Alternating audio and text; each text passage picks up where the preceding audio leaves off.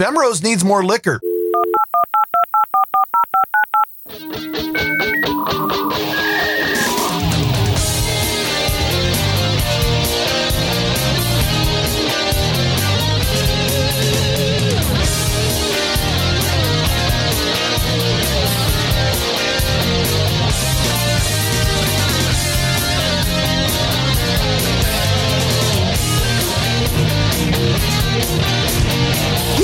Grumpy old beds!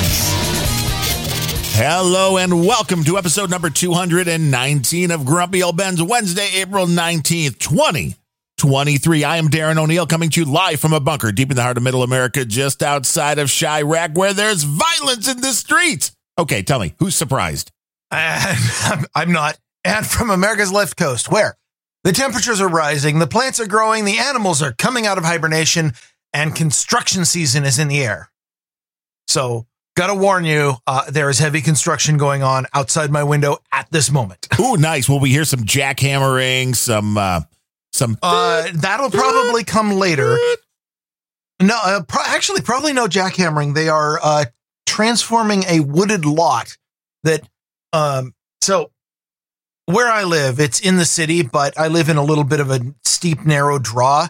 So there's a bunch of properties that were plotted out that were very steep and wooded and ugly to try to build on, uh, and mine included. But they put a house on it.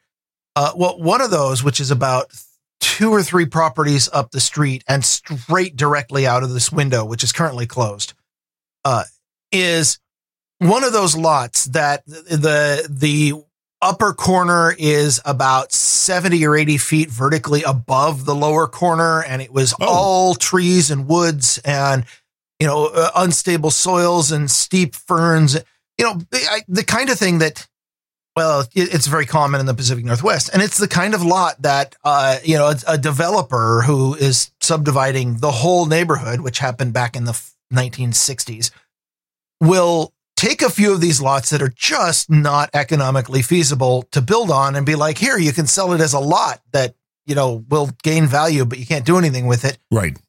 Somebody bought up that lot and decided they're going to put four houses on it, which is, uh, it, it's probably only about 120 by 200 feet. So four houses will be uh, nice and packed. And they are right now out there. Um, they had the chainsaws going for the last five days. Uh, occasionally, the very loud sound of crashes. Uh, when a tree hits the ground like that, I can actually feel it in my butt in this chair, That's a big tree coming down. shaking the whole world.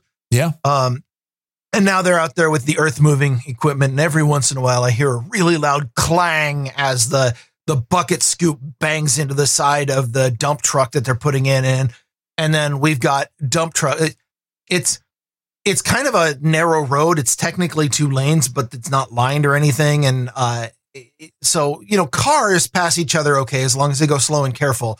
Dump trucks do not really pass each other and they do not turn around at the end of the road. It's a dead end. So I'll hear every 20 minutes beep, beep, beep as a dump truck has gone at, like out at the main road, backed into this narrow road up the draw here, backed five, six blocks past my house, all the way up to get a, a set. And then and then on the way down the hill, because it's a hill, and now these dump trucks have an extra, you know, eight or ten thousand pounds in them, they'll be, uh, you know, low, low gear, brr, heavy diesel, and one of them turn on their fucking Jake brake as they went by my house. Nice. This construction's going to go on all summer, and it's going to be, it's already chewing on my wife's nerves, who uh, has a window facing the same direction, one floor down.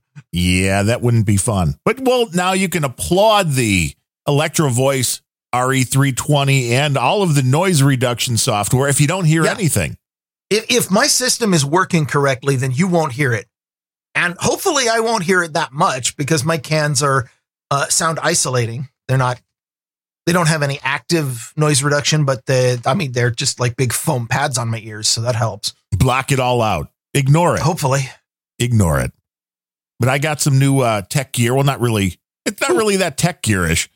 I was just like, you know, not being able to see really well sucks. So I went I, I agree. the old uh, 24 inch monitor that I had as my main monitor for years and years and years. I'm like, well, let's see.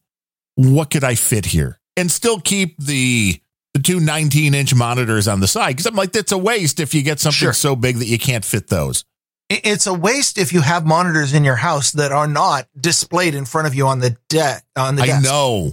And I'm got, now I'm looking at the uh, the monitor stand because this was part of the ordeal. Was I'm like, well, I'll, let me try one of these Dell 32 inch monitors, little curve to it, and it fits just right. Although it, it's taking some dialing in. I realize that the gamma settings out of the box are horrible.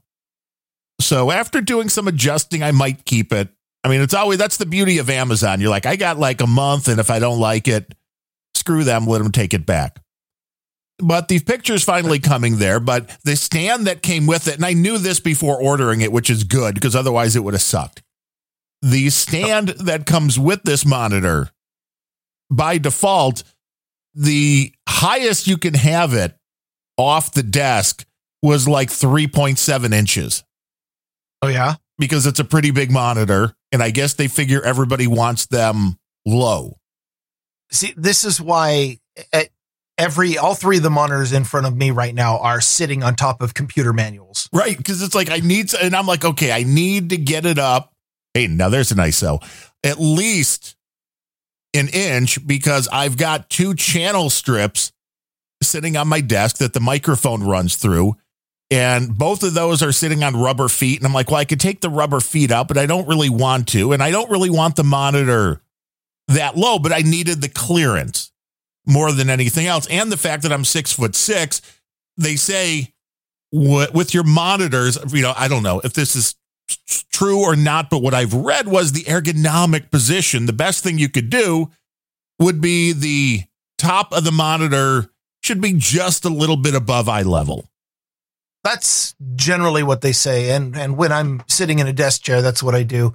Although, you know, given that I'm sitting in a lazy boy chair, Right. um, you, you adjust your sight lines accordingly. It's a little bit different. But what that basically did was made me have to order another monitor stand, which can make this thing go way higher than I could ever want to use it. And I'm I've got this thing on the lowest position and it's just about right. But I'm thinking, can I can I add another monitor up high? How do I add a second one? You know, can I Wall just- mount. Uh-huh. That wouldn't be a I'm, bad I'm- idea. I'm actually thinking about getting. Uh, I'm behind my monitors is a wall. I am actually thinking about getting wall mounts for these things to move the monitors a little bit farther away because I'm going farsighted, but also so that I can, you know, I can move them up the wall and get some desk space back. And there's a lot more wall space. I can put five more monitors. right. Yeah. There's always more room. Baron Spud the Mighty's Okay. using a cinder block as his monitor stand. Now, Nice. I like it. That That gives you ghetto. little cubby holes to put things. That's true. And- yeah. And it's Okay. strong. quick anecdote about this happened maybe a year or so ago.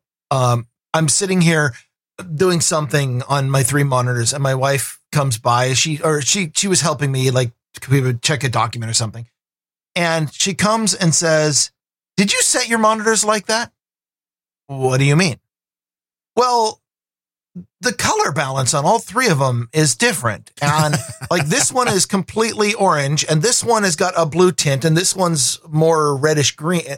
Like, and well, it's just really bugging me, especially when you move a window from one monitor to the other and it changes color. I'm like, well, do you want to fix it? Well, what do you mean?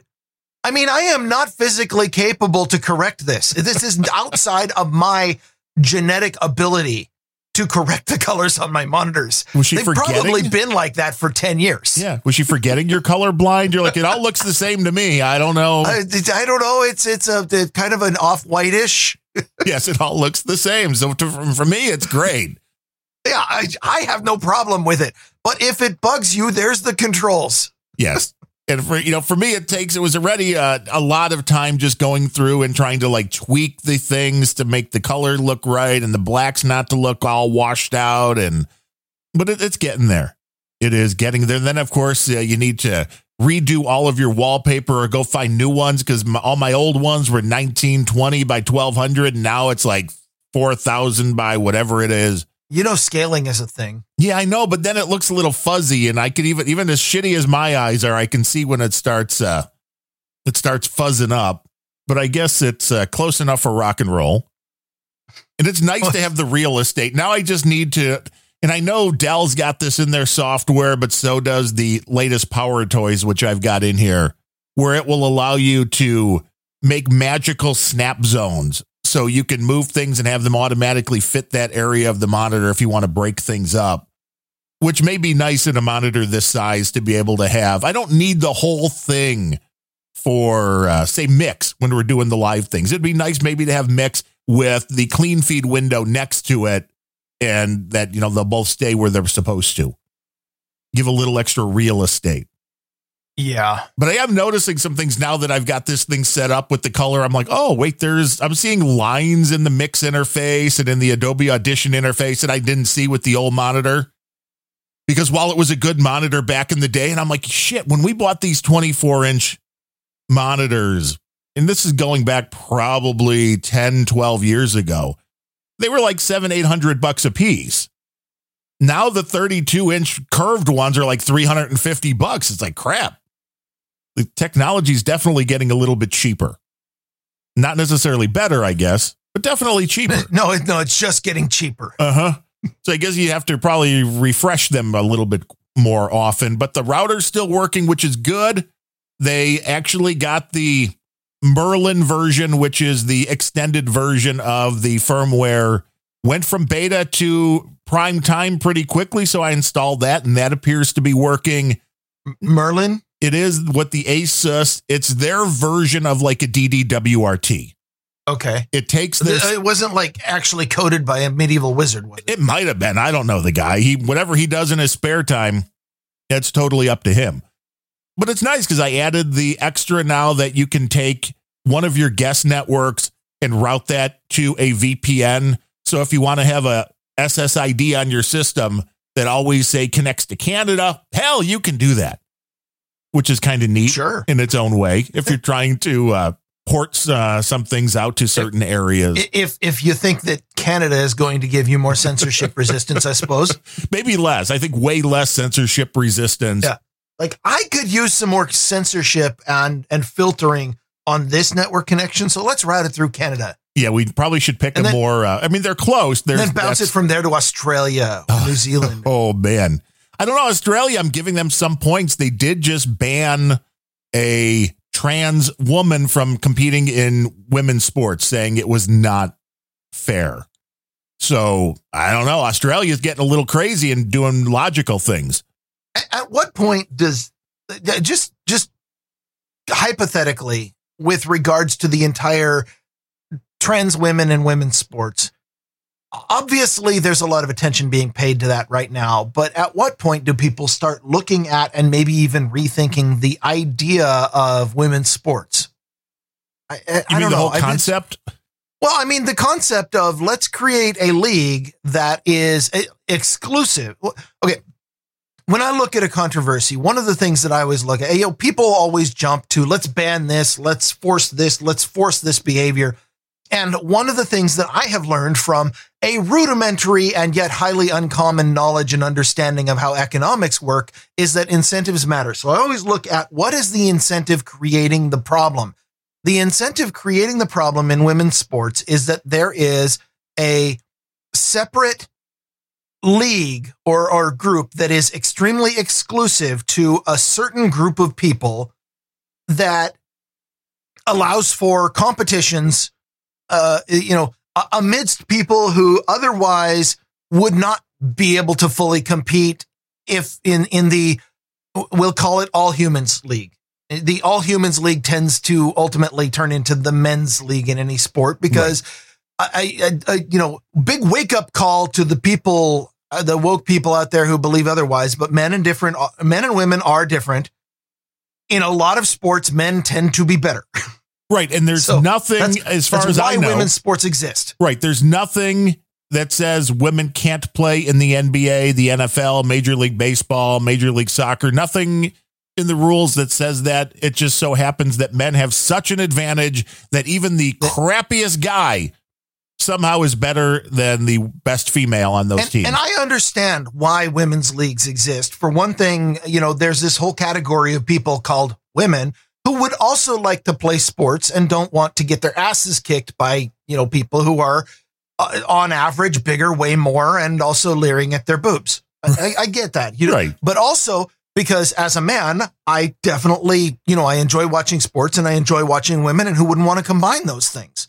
Yes, and this is the But- thing that never gets talked about is that the women that want to play a sport, if you start letting the trans women play, they're going to have the advantage, and soon you're going to have to have a biological women's sport, and then you're going to be called yeah, a horrible person for daring to uh, say that.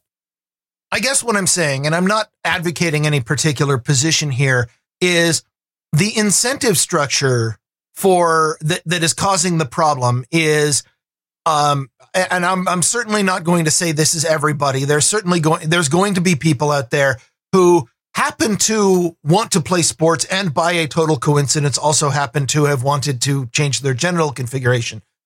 Okay.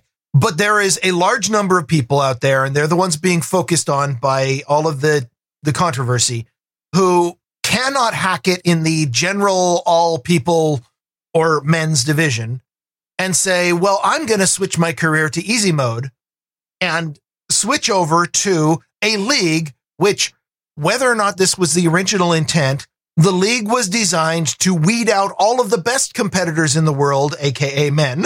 Right. and and only allow people who are not as good a competitor but have some other characteristics women.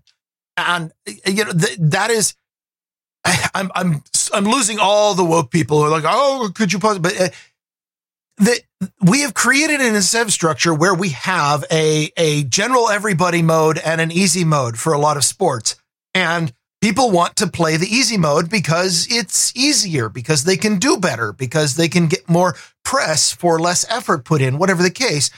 So I just, you know, I don't even have a conclusion here. I'm just looking at this going, we've created the incentive structure. And uh, most of the time that you get problems like this, banning is a terrible solution. Forcing people against their economic will is always a terrible solution. The the proper solution in almost every case is fix the incentive structure. How do you fix the incentive structure in sports? Do you ban women? I don't know if I like that one. Do you do you do you completely disband the women's categories? I I don't know that I like that one, but that might be the only way to fix it with incentives. I'm Well, and then I guess I think there's other things that are probably not allowed as we move into this new world of cyber robotics and all that. I mean, I'm assuming sooner or later, you know, somebody's going to be able to have a mechanical arm and shoulder put into their body that can throw a baseball at 300 miles an hour. I doubt they're going to allow that. That is a great point. And at what point do they create yet another league where they're like, okay, this is the humans only league and the the all everybody league is the only place where cybernetically enhanced people can play. Yes, the augmented Which is- league. Which is exactly the same situation as saying, well, here's the multiple leagues, but if you're male, the only place you can play is the everybody league. Makes sense.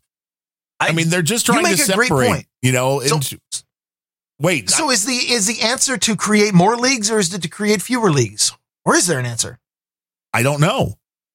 I mean, more would make sense, or just having strict rules about what you allow and what you don't. I don't think is a bad thing.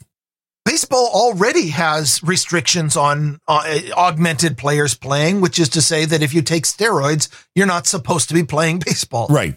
So if that's just another medical thing that you can do that takes you out of the running from being able to play. In in the the restricted men's league. Right. So I mean, right there, steroids are illegal in baseball. So if you're a trans female, aren't you always taking some kind of steroid or medication that may that is intentionally there to boost your performance? Uh, well, if you were if you're biologically female, you're taking steroids and it boosts your performance, but I don't know if it's enough. Right. And if you're biologically male, you're technically taking hormones that prob that that don't help your performance in sports. This is true. So this is true. I don't know. There's there's weird details. I, it was just a it was a philosophical question that was pop, popping up in my head because, like I said, I always look at things from an incentives point of view and think, you know, how, what is the problem with the sports controversy and how do we fix it with incentives? And the, the place I ended up just scared me, which was, well, we have to get rid of women's sports. I'm like, oh, wait, no, but I like watching women play. You know, well, there are areas. If they're women. They're uh, like NASCAR, for instance. There are female drivers, and yeah, everybody you don't competes. Look at the drivers. well, I know, but everybody's competing on the same level with the same equipment. Yeah. I mean, they've got different equipment, but their equipment is, you know what I'm saying. Yeah, yeah, yeah, yeah. I get it. but it's like there again, if there was a woman who was able I to cannot, throw a fastball at 100 miles an hour, she would be in the uh, she'd be in the majors. Oh yeah, yeah. MLB would take that. It would be great for the sport. Really. I can't I can't see how how gender would even affect your performance behind the wheel in a NASCAR car. Is there do you know of any reason why there would be a difference in genders in terms of uh, reaction time or uh, I mean, some might just say intelligence that women that might be smarter. it. There's because uh, yeah, the, the the intelligence necessary or lack thereof necessary to get behind the wheel in the first place. Um, there's something to be said for your capacity for taking risks, yes. which may be gender correlated. It is um, possible. I don't know. It is possible. Hailie Deegan, who is a 21 year old driver in the NASCAR Truck Series, which is kind of like their double A to if you're going in a baseball manner, and uh, does really well. And I've seen her race on dirt, which if you can race on dirt, that means you're a true race car driver if you can handle that. And in an interview, somebody asked her, like, well, aren't you afraid out there? And she's just like, no. Like, well, how are you know? It's like well, that's a sign of brain damage. Yeah, maybe. It's like, well, how are how aren't you? But yeah, I guess if you're a race car driver, I mean, there's there's knowing that there are repercussions. But if you're afraid, I don't know if you can do that job. I, and, I think well. there is certainly a, a, lack of fear that's necessary. Yes. Um, I, I, I personally, uh, I, I don't know that I've ever gone 200 miles an hour in a wheeled vehicle, and I'm kind of okay with that. Well, at least not when uh, you were driving. I mean, those airplanes probably got up to that. Oh, I guess it does have wheels. Yes. Otherwise, the, the landings are a real bitch. Well, I've been in a seaplane too. Oh, any. But now, how is that? I'm assuming that is like such a rush, or do you just like we're not supposed to be landing on this? This is water. I, you know, I had no problem at all because eh, the water is moving by so fast, especially when you get close to it, that it doesn't feel like or look like water. It just looks like a very large expanse of pavement. The yeah, only like problem I had a lot of runway was when there was there was a, a little bit of chop and wind uh, when we were landing, and uh, we caught a wave that came up and hit the pontoon right as so the whole plane lurched a bit, and I'm like. I hope it doesn't lurch too much because, you know, if you dip a wing, the entire plane turns into confetti. Yeah, it's, it's a bad idea. But, uh, you idea. know, we made it okay. Our, our pilot was totally competent, but um, it, it, was actually the, the coolest thing about it is that it's also the smallest plane I've ever been in, which meant that I was actually able, among other things, to look out the front of the plane, which is something you just don't get on commercial flights. Commercial flights, you're, you can only look out that tiny postage stamp sized window on the side of the plane. And if you didn't pay enough money, the only thing you can actually see is the wing. And, and also, if you're more than about five foot six, then you're craning your neck in an in a position that will give you permanent chiropractic issues in order to be able to see out the top because the the all of the windows are all you know down around nipple level. It, it, it you might as well just you know commercial planes. You might as well just be getting in an elevator and waiting six hours. Well, that's why a lot of the new, and I don't know if anybody's making these yet, but I saw the new designs from one of the airlines and it was no windows. They were just going to put monitors in those areas and just okay, have this cameras. Is some Star Tours shit. Wouldn't that be cool though? What? Yeah, but I can sit at home and put up the eh, video of a plane flying on my monitor. That's not what I want. Yeah, but you would actually be flying. How weird would that be? Well, how would I know? Like, it looks like just sitting at home. No problem. I mean, you ever been to Disneyland? They got I, they, yes. the one that I way back in the day was uh, Star Tours. I don't even know if that still exists, but I'm sure there are others. Yes. Where you walk into a room and the room is on hydraulic pistons As and all rooms should every be. wall is monitors. Yes. And so they show you a video and at the correct points of the video, they move the room with pistons. And so your body is feeling the inertia at the same time you're seeing what's on the monitors. And it makes you actually feel like you are in a vehicle, which is very cool, but it's to- still totally faking you out. And that's not what I want. yeah, it was like one of the original simulators that you could get on as a, uh, you know, just going into an amusement park kind of thing. Star Tours was. It was it was a lot of fun. I mean, they broke down a lot, but they were a lot of fun. And I think it is. Last we were there, it was still around, but that was now going back ten years, maybe. Well, it was it was a Star Wars themed ride that was uh, what was it? Return of the Jedi was It was like one of know. those, right? Because they had One of those. you know, they Uh, couldn't which- even put one of the robots you know as the one that was flying your little shuttle. It was a little those- hokey. Those movies are forty five years old now. I know. I saw the thing. They were releasing something in the Lego sphere that was in honor of the 40th anniversary of Return of the Jedi, which is the third movie. And it's like, damn, yeah, that's been a long time. Although, pretty So- much that's where Star Wars stopped, isn't it? After Return of the Jedi, and then just don't even pay attention. as far as I'm anything. aware, that's the last one. yeah, that, It's like all the classics, they only came out with a trilogy, and I don't know why nobody ever continued. Like Star Wars, they only came out with a trilogy, and then nothing else ever happened with it. Um, that that was like actually canon and worth watching. Um, you know, same with Indiana Jones. There were only three movies, and nothing else ever happened with it. Oh yeah, know. and they're I think they're making another Indiana Jones. It's like No, stop. they're not. No, they're not. Okay, you're they right. might be using the name, they might be using Harrison Ford, but they are not making another Indiana Jones. I, I can assure you of that. they're going to prop him up because he is looking old. He we saw a uh, it was like an eight episode long Be like starring Harrison Ford's corpse. Uh huh. It kind of feels that way. Although he was funny in this. There's uh with the guy from How I Met Your Mother. The tall dude, oh, I can't remember his name, but The they, tall dude. yeah, the tall dude that played Marshall in uh, How I Met Your Mother. Never Uh, saw that one. You really You I- never saw How I Met Your Mother? Good show. No, I, I, well, it, I wasn't watching TV back in uh, college or whenever it came out, and I, I missed a lot of shows like that. So the only thing I've ever caught is when I binge watch things on Netflix or Amazon after the fact. Like right now, I'm going through The Practice, an amazing show about lawyers that was apparently on right was uh, when I was in college and I didn't know about it. Yeah, I mean, But- I remember that it existed. Is that Dylan? What's his name's in that, right? Yeah, Uh, Dylan Mulvaney. No, no, uh, different, different Dylan. different Dylan. Dylan But- McDermott. Yeah, I remember seeing a little bit of that, but it's been a long time.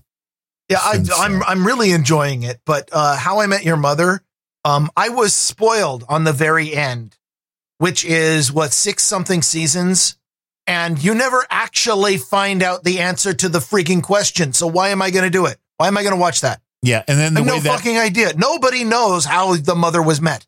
the It is never answered. They oh, no, Spoiler. it's worse. They bend you over and fuck you in the ass for that show. That was another Every one. that- episode. yeah, that went into the wrong direction with how they wrapped that one up. Uh, but the other guy, Jason Segel, was the other one in this. Him and Harrison Ford are in a show called Shrinking. It was either a net, must be a Netflix or a Apple is it Plus a kind of documentary about becoming 75 years old? It should be. That's about uh, psychiatrists and. Uh, but again, it's like a whole series, and it's ten episodes. Okay, I was giving them a little short, but ten episodes. It's like that's not a television series. That's not a season. That's like a mini series at best. I'm okay with that. I- one thing, one thing I have discovered about going back and binging old shows is that because of the format, every single one of them had to have 22 to 26 episodes, which is weekly for half a year. right. And that's a season. And a, it's too much, especially the ones that didn't have that much story to tell. Like you have, I, I, you know, Star Trek, which I've raved about Star Trek, love the, the you know, TNG, DS9, whatever. But DS9, for example, definitely fits into this. They could tell a season's worth of stories in nine to 12 episodes. All the rest are filler garbage that you shouldn't have to sit through. And so I'm okay with the more modern shows that are like, yeah, 10 episode season. Yeah, that's a season. Because if you use all of those 10 episodes to tell the quality story, I'm all right with that. I don't need to have sat through the remainder of the filler episodes. I think it's mainly an attention span thing, which is you then have to wait 42 weeks for season two if there's going to be one. And you're like, oh, I totally I forgot don't. about that show. I don't. I'm I'm I'm watching. I'm Right. You- I'm watching it 25 years later. I don't have to wait. That's a right much there. better way to do it. That is a much better way to do it. I'm- I was maybe I would have had to wait if I watched it back in the 90s, but now Yes. when uh, 24 came out, and I still say that's one of the best action series ever. The legendary Kiefer Sutherland as Agent Jack Bauer. When uh, when that came out, because of the at that point, wow, I mean, there was no streaming, kids. Can you believe this? I remember after we realized maybe it was the second season after watching the first season, it was like, you know what would be cool? Just to watch this all at once over a weekend. yeah, And we did, but it was like you had to avoid spoilers because this was a very popular show at the time. This is a lot easier now to avoid spoilers. yeah. If you watch it now, you're doing all right. Yeah, yeah. In, in fact, I think I I've only seen one season of that, which I thought was amazing, um, because it was a total novel concept and because I binged it. Yes. And they did But- the writing was good because it it takes and this since it was 24 episodes, this was a decent run. This wasn't just 8 to 10 episodes. They did the writers on that show did a fantastic job at giving you right as every hour long episode ended a cliffhanger. Uh, yeah, the the writers are definitely to be commended to that. Uh, you know, uh, some people are like, "Oh yeah, it's amazing that you know they had it down to the minute," which is actually true because when it was on TV, there would be a clock counting down, and Yes. it is the hour and the minutes, which is actually where you are now. That changes a little bit when you realize that these are all 41 minute episodes Right. because they had 19 minutes of ads crammed in that they had to skip for. And every once in a while, you'll see, you know, when you're when you're uh, binging it, you'll see the clock tick Jump, down, you know, right. 40 43, 42, 41 and then it skips ahead over, you know, it cuts to black, skips ahead, skips ahead 7 minutes. Like, wait, what? What happened? I lost some time. What happened to Jack Bauer in those vital seven minutes? But let's be honest, you don't need to know what happened to Jack Bauer during the he he might have, you know, stopped into the bathroom or something. Right. Then again, is- every time he walked into a bathroom, he got attacked by ninjas. So I don't know. well, he did have a lot of bad luck. Let me tell you, throughout that I- series. I, I have been told that uh, if you watch the later series, you start to seriously wonder, like, how can this guy get into the same scenario over and over again? But yeah, well, it does get a little bit repetitive, but the first few seasons were. I thought the first season was was incredible and masterfully constructed, and also just slightly dated because I watched it a few years ago, and I'm like, oh, they're all using, you know, the really advanced technology they're using is flip phones. I know, I know, and it also makes you feel old. Uh, and then, of course, the last year of twenty four, they tried to replace the old white guy with the younger black guy, and it didn't work. Oh, I know people were like, "Wait, this doesn't work." But Elisha Cuthbert in that series, oh, she looked good in that series. and yet Netflix hasn't learned that lesson. No, well, they never will. they never will because they're they well they're in a different situation now, and it's like you got to realize you can't ma- with some of this stuff. You can, although it's very rare.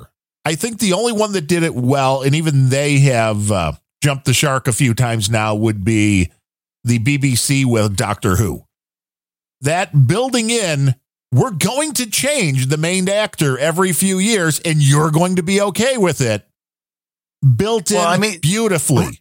Originally, they stumbled into that by accident, but it turned out to be a masterful work of plotting. Yes, because it's like, well, now this show can go on forever. And you look at shows like The Simpsons.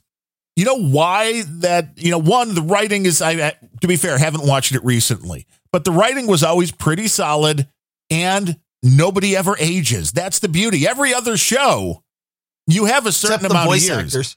Well, yeah. Go back and listen to season one of The Simpsons and then listen to one now, and you realize, yeah, these people have been doing this for two thirds of their life. Uh huh.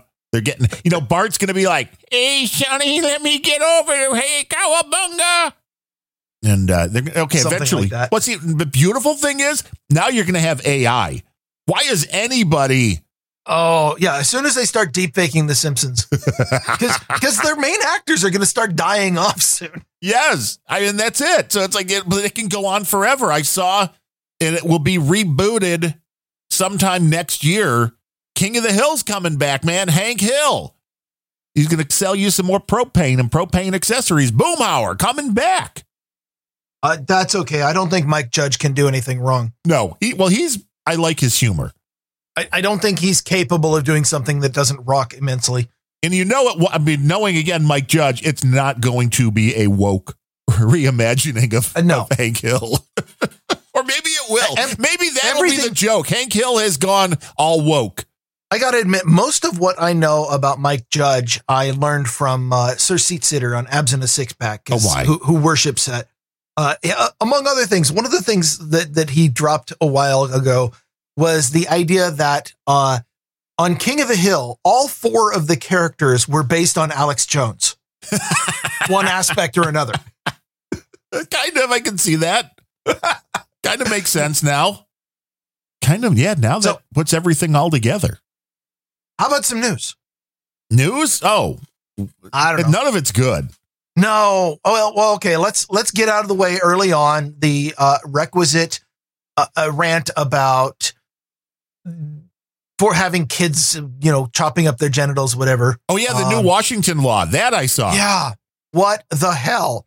Uh, Washington Senate Bill fifty five ninety nine. I it, it's still uh, it's not uh, it's still in committee in the Senate and a similar one in committee in the House. Um, they haven't been reconciled yet. It certainly hasn't gone to Inslee's desk, but you know Inslee will be all for it once it happens. Uh, but I, I read the Senate half of that, and eh, I'll spare you everything. The gist of it is if a child seeks, quote, protected healthcare services, which was redefined by the legislature a couple years ago to include having your your fiddly bits chopped up. Um, if a child seeks protective healthcare services in Washington, this bill will provide that the state can take and put them in a foster home without notification to the parents, let alone permission from the parents. Um, and it reclassifies denying protected healthcare services as abuse. So if your kid comes home and says, Mommy, I like the color pink, and you don't immediately go out and schedule them to get eh, him to get his dick chopped off, then you might be abusing your kid in the eyes of the state of Washington. Yeah. So your kid can now be taken away. Go Yeah. get his surgery and then come back in a year, I guess. I don't know how this is going to they, work. they, they probably won't come back. right.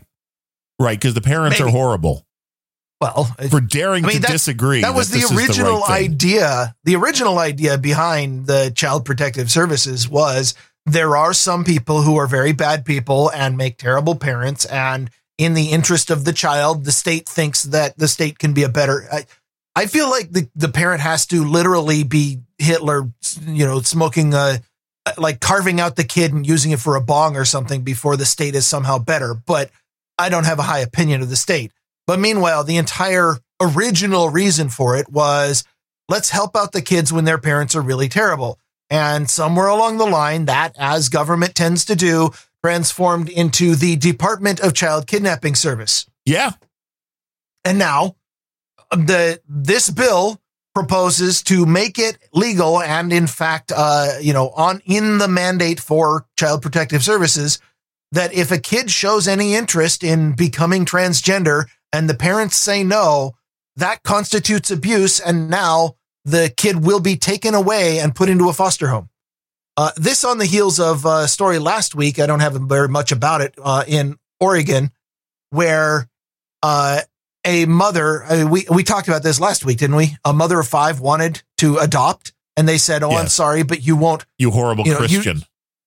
you you won't agree to support your child's transgender tendencies and therefore we can't let you adopt okay i don't have anything else It's This a little is just- upside down. I, yeah, I saw that and I was like, um, should I talk about this on random thoughts? And I'm like, no, no, no. I know where this is. you uh, could i yeah honestly there's not much that needs to be said about this that that was the entire thing now uh, of course um all of the the right wing journalists, uh, the you know the Breitbarts and who are, uh, mind blanking on the name of other, because other publications, but the the conservative leaning media, a lot of them took it and turned it into the kind of of scare piece, the the moral panic piece that you normally get from somebody talking about climate change in the New York Times or something, and freaked out. It's not a huge change to the law, but the legislature are sick, sick fucks for even considering this. Well, yeah, the fact that this gets into that level where you're sitting and having these discussions and you're like, well, okay, a 10 uh, year old decides he wants to cut his dick off, and his parents say, no, that's a bad idea. What should we do? And the answer to that is take the kid away. I don't know.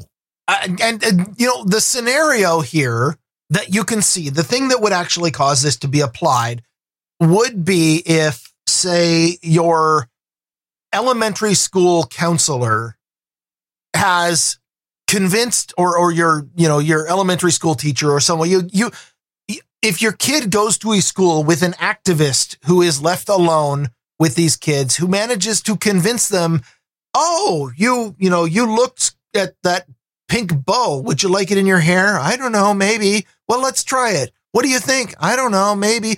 Okay. Then you're transgender. And the, the counselor decides that and then convinces a very impressionable young mind that, uh, you need to use feminine pronouns. You need to you know, you need to dress in dresses. And then the kid, somehow the parent finds out. The parents are like, you need to stop doing this. You're, you're a boy. You need to stay a boy. And, you know, the parents are not equipped, by the way, to have that conversation with their kids. This is not, not something that our generation ever had to deal with is the, the conversation of, I, you're my child and I would like you to stay the gender you were born at. That, that nobody's aware. Nobody knows how to have that conversation. But as soon as the kid goes back to the guidance counselor, the activist at school, and says, I'm not supposed to wear dresses anymore because mommy says that I'm a boy and that I need to wear boys' clothes. That's where a sufficiently activist guidance counselor can then go to Child Protective Services, invoke this law, and the next thing the kid know, or the parents know, uh, kid didn't come home, and the school is saying you can't talk to him, and then they call up the government. The government's saying, "Well, we got uh, no, we got reports of abuse and your your child has been taken into custody and uh, here's the number of a lawyer you're going to have to contact the courts to talk to your child again and that is a fucking whirlwind horror scenario that no parent wants to deal with but this law is one of the things that i mean that is a scenario that you now have to think about well because they're assuming that these children at that age have any idea what they're saying or doing I mean, it's absolute insanity. But this is why uh, Caitlyn Jenner just starting a new PAC, political action campaign. Fairness first is the cause, is the uh, name of this. And this is a quote yeah, That's not a loaded name or anything. I, well, I know it's a very interesting name, but the uh, quote from Caitlyn Jenner First of all, state laws need to ultimately govern their schools at a state level. They need to provide state level guidance to their local school boards from a legislative perspective to govern who can compete in what leagues. Our advocacy is to align athletes with sports that are at a chromosomal or DNA level, not birth certificate. The ultimate belief of fairness first is that radical gender ideology infiltrating the classrooms which has been extremely visible in sports, is an effort to break down the family unit. The family unit is yes. under assault and looking to be replaced by teachers. And we see this with laws like the recent California secrecy law, which is very much like this Washington law. And this is exactly what we need are more people that have a standing. In this case, I would say Caitlyn Jenner has a bit of a standing in the trans sphere in that community in that area and to be like hey no that i'm obviously she believes in allowing people to be trans but it's like yeah also you got to have a family first mentality that you cannot just take children away you cannot say parents are don't have the right to parent their children i mean once the kid turns 18 they can do whatever they want but this again is like what happened in chicago this weekend with the bunch of uh, mainly teenagers rampaging through downtown Chicago, assaulting Did people. anyone notice? Yeah. No, this was pretty bad, man. This was uh uh the, the not only were the police came out, the SWAT teams came out, there were people shot, there were people beaten and sent to hospitals, there were uh the windshields of cars were broken. You had more of these Okay. Again, I have to ask, how did anyone notice? because this was like hundreds of them in a big group doing this. Okay. And, you know, the answer again is the, the new mayor elect is like, well, we can't be careful not to vilify these children. They don't really, they haven't had opportunities to. It's like, well, one, fuck you. Yeah. And two, I'll vilify you right next to them. Yes. And I think what we need, and I applaud the young woman that they were speaking to on the streets as this was happening, you know, a block or two down the line, you know, once the police were pushing this out. But there was a, a young black girl, maybe in her early 20s, that are like, where are their parents? And it's like, well, this is the problem. The parents take no responsibility for their children, and maybe this is what needs to happen. I understand if your kid goes out and shoots somebody, even if they're 14 or 15, they probably can't put you in jail for the crime, but maybe you fine the hell out of them. Like your kids were out on the street at 3 a.m., you're a bad parent, so the fine for that is $10,000. Fuck you. I mean, we're we're seeing we're seeing this now with the you know, looting in downtown Chicago, which I thought uh, maybe I misunderstood how downtown Chicago worked. I thought that was just you know rush hour, but um, you are pretty much nailing the same incentive behind uh, uh, the rise of youth gangs for the last fifty years. Is when parents aren't there, kids need someone to look to, and they see this gang forming and you end up with a Lord of the Flies situation on the streets of Chicago. That's uh, that would have not been possible if parents were there. Right. And you, I mean, I don't know what you can do for parents to be responsible for their children when they go out and commit violent crimes, but there has to be some kind of punishment for this, not just, oh, they're kids being kids. Because again, I'm The looking punishment at these, is they live in Chicago. well, that is that is absolutely true. But I look at these laws that these leftist shitheads want to pass that says if your kid's 10 years old and they want to cut their dick off or put binders on so their boobs don't grow, well, then I'm thinking that same 10 year old could be put in jail because they're adults making adult decisions.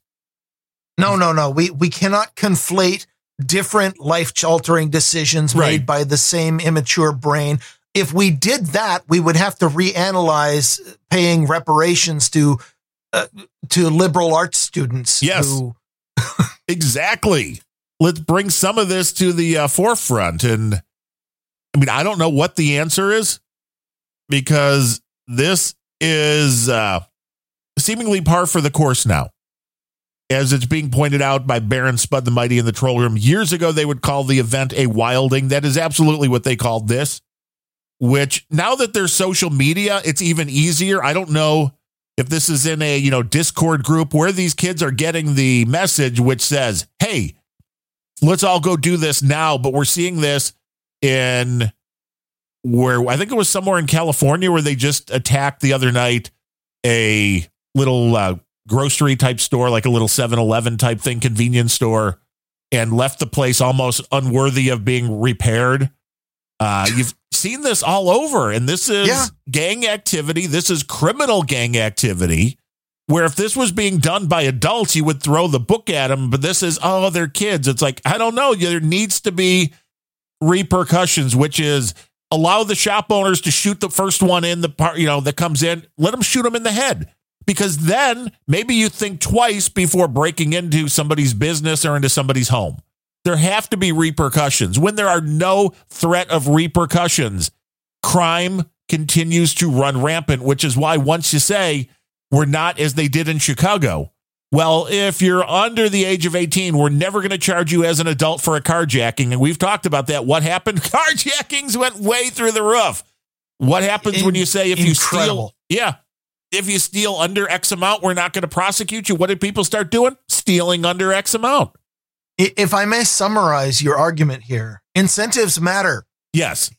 If you don't, if you incentivize crime by making there be no consequences, Yes. You, you know what you to, get? you have to do something. Uh, the Reverend Dr. Phifer says rooftop Koreans fix this. Yes, that's Yes. people with And- guns willing to use them will fix this. And, and there's there's certainly the argument to be made. I, I'm not sure I want to, but there is an argument that says, oh well, you know, if the kid's not uh not old enough to make their own decisions, how can you hold them responsible for uh for the d- terrible decisions they make, like you know, charging into a store with armed robbery when they're 15? And I my response to that is that if the child is making these decisions, but you don't want to hold the child responsible, then um, I guess we have to put that onto the parent. And now the parent gets punished. And maybe the first punishment that the parent gets is they lose their fucking child Yeah. because he got shot in the head by a rooftop Korean. Right. Well, or the parents realize that you raise your kids to respect the law. This is the problem overall is a, a complete disregard for human life. That's really what it is. There was Well, that- a, a guy they were interviewing, you know, probably in the early 20s again, was a black guy with his white girlfriend down in Chicago when this was going on.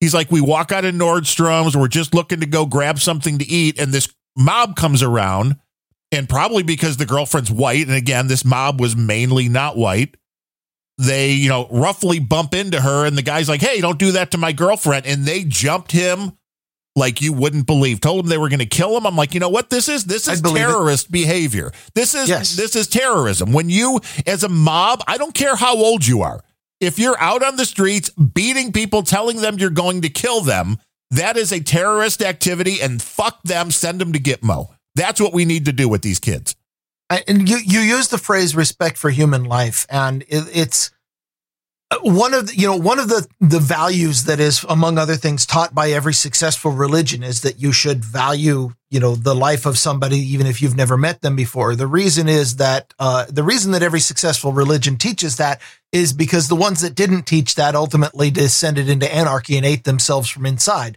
which is kind of what the left is doing because they do not have that respect. The concept is called othering and it happens whenever whenever you adopt a mindset that another person is anything less than a human being and whether that be you know oh you're you're not a you're not a person you're a white person uh, that's othering Right. uh you know you're not a person you're just a, a, a you know colonialist oppressor to use the the woke language um thinking of other people as anything less than human beings is ultimately the root of the ideologies that have led to every atrocity ever committed of person on person. Because if you think of somebody as a real person, then humans being social animals are not mentally able to you, you, you can't you cannot commit an atrocity on somebody. You cannot commit an act of violence on somebody and still think of them as a, a potential social partner. You, you have to think of them as an object, as a thing, as something less than a human in order for the human psyche to do well. Okay. That's not entirely true. There are people who are capable of thinking of them as real people and then committing atrocities. We call these people psychopaths and they all belong in jail. But, um, that notwithstanding, that's a very small proportion of it. The vast majority of atrocities that are committed are committed by normal, otherwise well adjusted people who have been convinced to other a group, to think of somebody as uh, you're not a person, you're a man. You're not a person, you're a cisgender. You're not a person, you're white. You're not a person, you're whatever, whatever category. And that is the very first step to trampling on someone's rights because you no longer think of them as somebody with rights. And that is also the very, very first step that you have to take in order to adopt an identity ideology like Marxism. Uh, uh, the, the root teaching of Marxism is class warfare, us versus them. They are the proletariat. They are the bourgeoisie. Uh, they are not people. They are objects to be despised. That's a divisive ideology. Uh, it's one of the reasons why Marxism in every form, including the ones that are currently eating and destroying our culture as we know it, are evil in every case. There is no scenario where you can adopt a Marxist ideology and not ultimately descend into evil. And we've known this for thousands of years. Hello, there's a book. It's very, very popular. It was written by a uh, a bunch of people who followed a dude named JC around back in the first century, and they kind of picked up on the idea that maybe you ought to uh, be nice to people and don't treat them like you're a fucking Marxist. But yeah. nobody reads that book anymore. No, constitutional carry would help. There's no question about that. yeah, if everybody yeah. carried a gun, then when a group starts coming after you, you know, you the stories of people that were pulled out of their car, robbed, and you know, so beaten so badly they ended up going to the hospital. It's like I don't know if I'm downtown Chicago, somebody comes to my car, tries to pull me out. I'm pulling out my nine millimeter and taking a few out before they get me. So, so what you're telling me is that if if an appeal to human decency can't keep the peace, then maybe good old fashioned fear for your life might help. Yes, I think that helps. That's why I applaud every time there's a story, and there's not enough of them. But the story of, well, somebody tried to carjack this person and then realized the person had a gun and start firing at them. It's like that's that would maybe make you think twice about going to carjack somebody. Uh, you'd like to think so. Or if not, it's a self cleaning thing because I mean, you're this, dead. This is a theme definitely on this show and in in places where you find thinking people everywhere, which is an armed society is a polite society. And these people that are like, well, these are just kids. It's like, no, you're no longer just kids if you're 15, 16, 17 years old. You know what you're doing. This is not like a 10 year old. It's like, this is, uh, you know, you if, if they know what they're doing, does that mean that it's okay for them to choose to get genital mutilation? Right, I guess they know what they're doing. they're ready. Maybe you, you, know, and again, if you're willing to, there was uh, was it Oregon? There was something that was passing that insurance companies had to cover the gender transition, but was specifically blocking any care that would be for people that want to detransition. I mean, this is just, I don't remember if I don't remember which state that was, but it's it's very woke. So yes, it's, it's I mean, there's there's a list of about eight or ten states that you just know all of this retarded bullshit comes from: uh, California, Oregon, Washington, New York, Massachusetts, uh, m- you know, Maryland, Delaware. Uh, there's uh, Illinois. Yeah, it's, there's it's a list. Nefarious. Of, a, a, minority of the states where all of the really, really retarded shit comes out of. Yeah, there was a guy that they were interviewing on the ABC affiliate here that was talking about what had happened in downtown Chicago with these teens run amok. And his only fear was, well, this might mean the police are going to start being more violent and the police are going to start doing more like stop and frisk and this is going to be like more civil rights abuses by the police. It's like fuck you. Well it okay. I mean desperate times. Right. And that's if the mayor lets them. Well it's like well what do you want to happen? Do you think these kids should be able to do this every night of the week? Because we don't I mean, want it sounds be, like yes. Yeah, that's kind of the way I would take it. And it's like, well, this is where all logical people need to get together and understand what's going on and either stay the fuck out of Chicago and all the cities that act like this and let these fucking kids burn each one of these cities to the ground to where there's nothing left because that's what these cities deserve. That if you're worried about that, the police might have, it's like, look, the police have to do something. If they don't, every law abiding citizen then that wants to be in a shop going down, just driving down those streets gets fucked, gets hurt.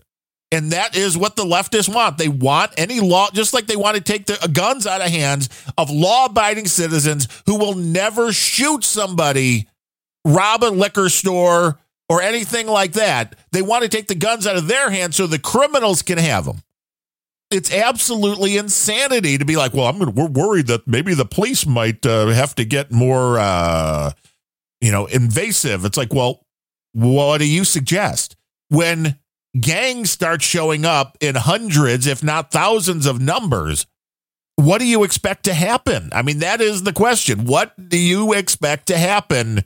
And of course, nobody War. has a, a good answer for that. War, war, which by the way is a bad answer to almost everything. Yeah, well, again, we're only two and a half months away from the NASCAR crowd coming into downtown Chicago, exactly where this is happening. Oh, oh, this will be fun. Uh-huh. Keep us posted. I know. And my wife's like, "Who do you think will be better armed?" I'm like, "This is a good question." Because if you, You know, have a, you got a bunch of rednecks coming in, they are not a stranger to firearms. I just want to point something out, and and this is just, just a programming note. Is um, I I like Larry a lot. You, you're aware of this, and I The like listening to Larry Planet Bleidner. Rage. I like listening to Planet Rage. I even like trolling Planet Rage, although you guys don't pay nearly as much attention to my trolling as you des- as I deserve. But or it's exactly as much. not nearly enough. I re- I regret that you took over the Monday slot for that show because I always really enjoyed hearing the weekend crime statistics for Chicago because if every single time it's just out there like how many people got shot this week again again again every week Right. It's never like nobody got shot this weekend. Holy cow. no it's it's you know is it over 100 this week oh that's a bad week then Yeah, they're going to get them. They will probably get to that. Maybe that'll be the NASCAR weekend. And I'm, I'm, li- I keep thinking about this. I think there is a high enough percentage. I'm guessing maybe 10 to 20% chance that NASCAR rolls into town because this is not a one day thing. There's a races over a couple of days because again, you got the lower series. I'm thinking NASCAR rolls into town like Thursday or Friday. And before the main race even happens on Sunday, something happens to where everybody's like, fuck this shit. I'm out of here. Is it wrong of me to hope that all of downtown Chicago just becomes a pure war zone and the entire city has to be written written off and the you know the city hall is burned to the ground and the you know the bureaucrats including the new mayor elect are never heard from again? I Is think that that, maybe is the only way to get rid of this problem. Same thing with Seattle. Same thing with Portland. Same thing with New York City. Well, same thing Seattle, with I'm San just hoping Francisco. for an earthquake. Well, we are in a heavy earthquake and volcano zone, and I'm hoping that we have a big earthquake that just drops Seattle into the Puget Sound. and you'd be like, yay! The God problem is that would a probably kill me too, but Maybe. it might be worth it. God may spare you. Be like, there's your religion now, motherfuckers. Come on. See if you've got any atheists out there as the city sinks into oblivion. Okay, we've entered our second hour. Is it time now? Have, have we done enough political news and now we can talk about tech? Is that? Should we have like a little bell that goes off at the I don't know. Yeah, CSB would probably like one. What? Or just chapters. Darren, why you talk about politics too much? Well, I've got I've got some ChatGPT stories, uh, and I've got uh, uh, you know what? There, there's also two big political stories that just happened: the Dominion settlement and this idiotic TikTok ban. Uh, both of which still want to talk about. Where And do you want to go? And I now I can. This is the first time I'm hearing the construction going on out there. Is everything okay? Are you are you holding your ground? Uh, you know, the ground has been shaking every once in a while, but I think Well, let's we can talk about the Chat GPT. I mean, I covered this on Random Thoughts today that Elon wants Truth GPT. Oh geez. It's a good one, right? Truth GPT. Well, the okay, so the three the three AI stories I got, and I don't have a lot on any of them because I am so sick of reading AI stories that I'm not even bringing them to news shows anymore. Um, let's see. Uh, OpenAI offers a bug bounty for ChatGPT. Um, there, it, so if if you can find a bug in ChatGPT, they're offering a bug bounty up to I want to say it was up to one hundred fifty thousand dollars if you find a really really big bug that you know can cripple the service. Uh, however, the notable thing about the bug bounty program is that it specifically excludes any bugs that involve uh, manipulating the model, uh, uh, specifically manipulating the model to break the chat out of the restrictions being set on talking about certain subjects. Um, they will not be paying for bugs that, for example, allow you to ask ChatGPT how to build a bomb. Because if you just ask, how do I build a bomb? They'll shut you down and say, I'm sorry, I'm not allowed to talk about that or whatever the AI language is. Right. But there are plenty of evidence. Uh, there's plenty of examples out there of people saying, well, if, you know, uh, uh, what, what was the, what, the example we brought last week was, uh, you know, you asked Chat GPT, what are the pirate sites out there? Right. Uh, I'm I sorry, I'm not you. allowed to say it. right. And you say, if I want to avoid pirate sites, which domains specifically should I avoid? And it gives you a list. Yes. So you just got to know how to ask the question. And uh, OpenAI is very specifically not offering a bug bounty on those. Uh, now, the conspiracy minded explanation, of course, is uh, we know we suck. We know we can't control this beast we've created. Uh, we're not going to pay you to prove it. The more practical thing is that model bugs are extremely difficult and time consuming because, uh, well, part of the because is the AI engineers don't actually have a freaking clue how this thing works. And they just fed it a fuck ton of data. And this is what's coming out. And they're just as surprised as you are. Of course, there's no testing. You are the testers. So when you come out and say, oh, and it behaved in a really weird way, they're like, huh, that's funny. I didn't know. And then they have to go in and figure out from the model, like, what the hell did we put in to make our bot turn our bot into Hitler? Mein Kampf. that's very different from finding, say, uh, you know, a UI bug that leads to elevation of privileges or something, which Right. is what they're offering bounty on. But it does make for great headlines to say, yeah, OpenAI isn't going to pay you if you can sh- prove that they're they've created a monster. Well, yeah, one of these uh, conservative outlets had a story on how they asked the Chat GPT about Al Gore Sr., little Al's dad, who was one of the most vocal when it came to civil rights issues, being anti civil rights. He was, I guess, a big racist, allegedly. And elitist born into a rich family who wants to control all the little people. Duh. Yeah, but when asked about him, ChatGPT said he was a crusader for civil rights. This is where you're going to have a very Yeah. interesting well, time. ChatGPT says a lot of very wrong things. Yes. For example, did you know Garbage that ChatGPT still refers to Joe Biden as the president? Well, he's still technically the meatbag in charge. But this is the garbage in, garbage out that programmers have talked about for millennia. If you Yeah. don't have good information going in, which is why I don't know how it's interesting with Elon wanting a truth based chat kind of GPT thing. I don't know how you do that because if you use the internet as your base, Yeah. I hate to tell you, people lie and people are wrong. Yeah, the truth is a rare commodity. And I, I don't know where Elon thinks he's going to find enough of it to train an AI. Right. How do you keep your AI? Now, if you can come up with an AI that even with 90% accuracy can tell truth from lies, you would make a billion times a billion dollars. Yeah, well, we're not quite there yet. No. Uh, one of my second stories, which I'm just going to segue in and segue right back out because there's not a lot here. Um, somebody used in one of the one of the common AI text detectors.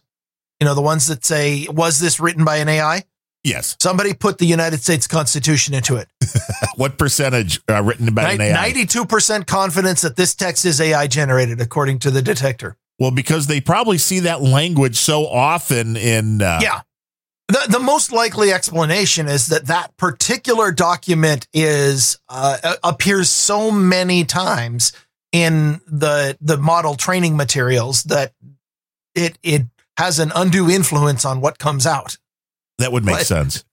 But it's just uh, it was just fucking hilarious. Or did we have time travelers who let AI write the Constitution back in the 1700s? Well, if so, they need to be slapped for not making the Bill of Rights clearer. Yes, you're right about that. Like, What do you mean No, the please- right to bear arms? You don't need Re- to wear re- shirts? Rewrite the second one so even the moron understands it. Yes. Oh, well, what fun would it be if we couldn't have constant arguments about the minutia of the language? Well, then we, I mean, that half the podcasts out there would be gone. True, because all they want to do is argue, argue, argue. We're looking for something a little better than that.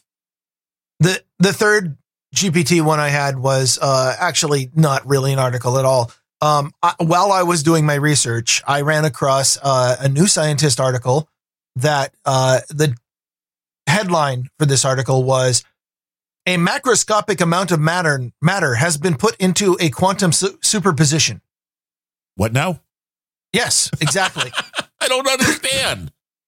I don't either. So I went into the article to figure it out, and the article's paywalled.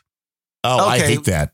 Yeah. So, uh, fine. Um, so what I have is the headline: A macroscopic amount of matter has been put into a quantum superposition. I'm sure that there's some really cool explanation behind it, but instead, I went and searched around for, uh, you, you know, your standard method. You take the headline and you put it into a search engine to see if you can find the article reposted somewhere without a paywall. Did not find that article posted somewhere without a paywall, but I did find a Reddit thread discussing the article. Well, And that had to I- be even more entertaining.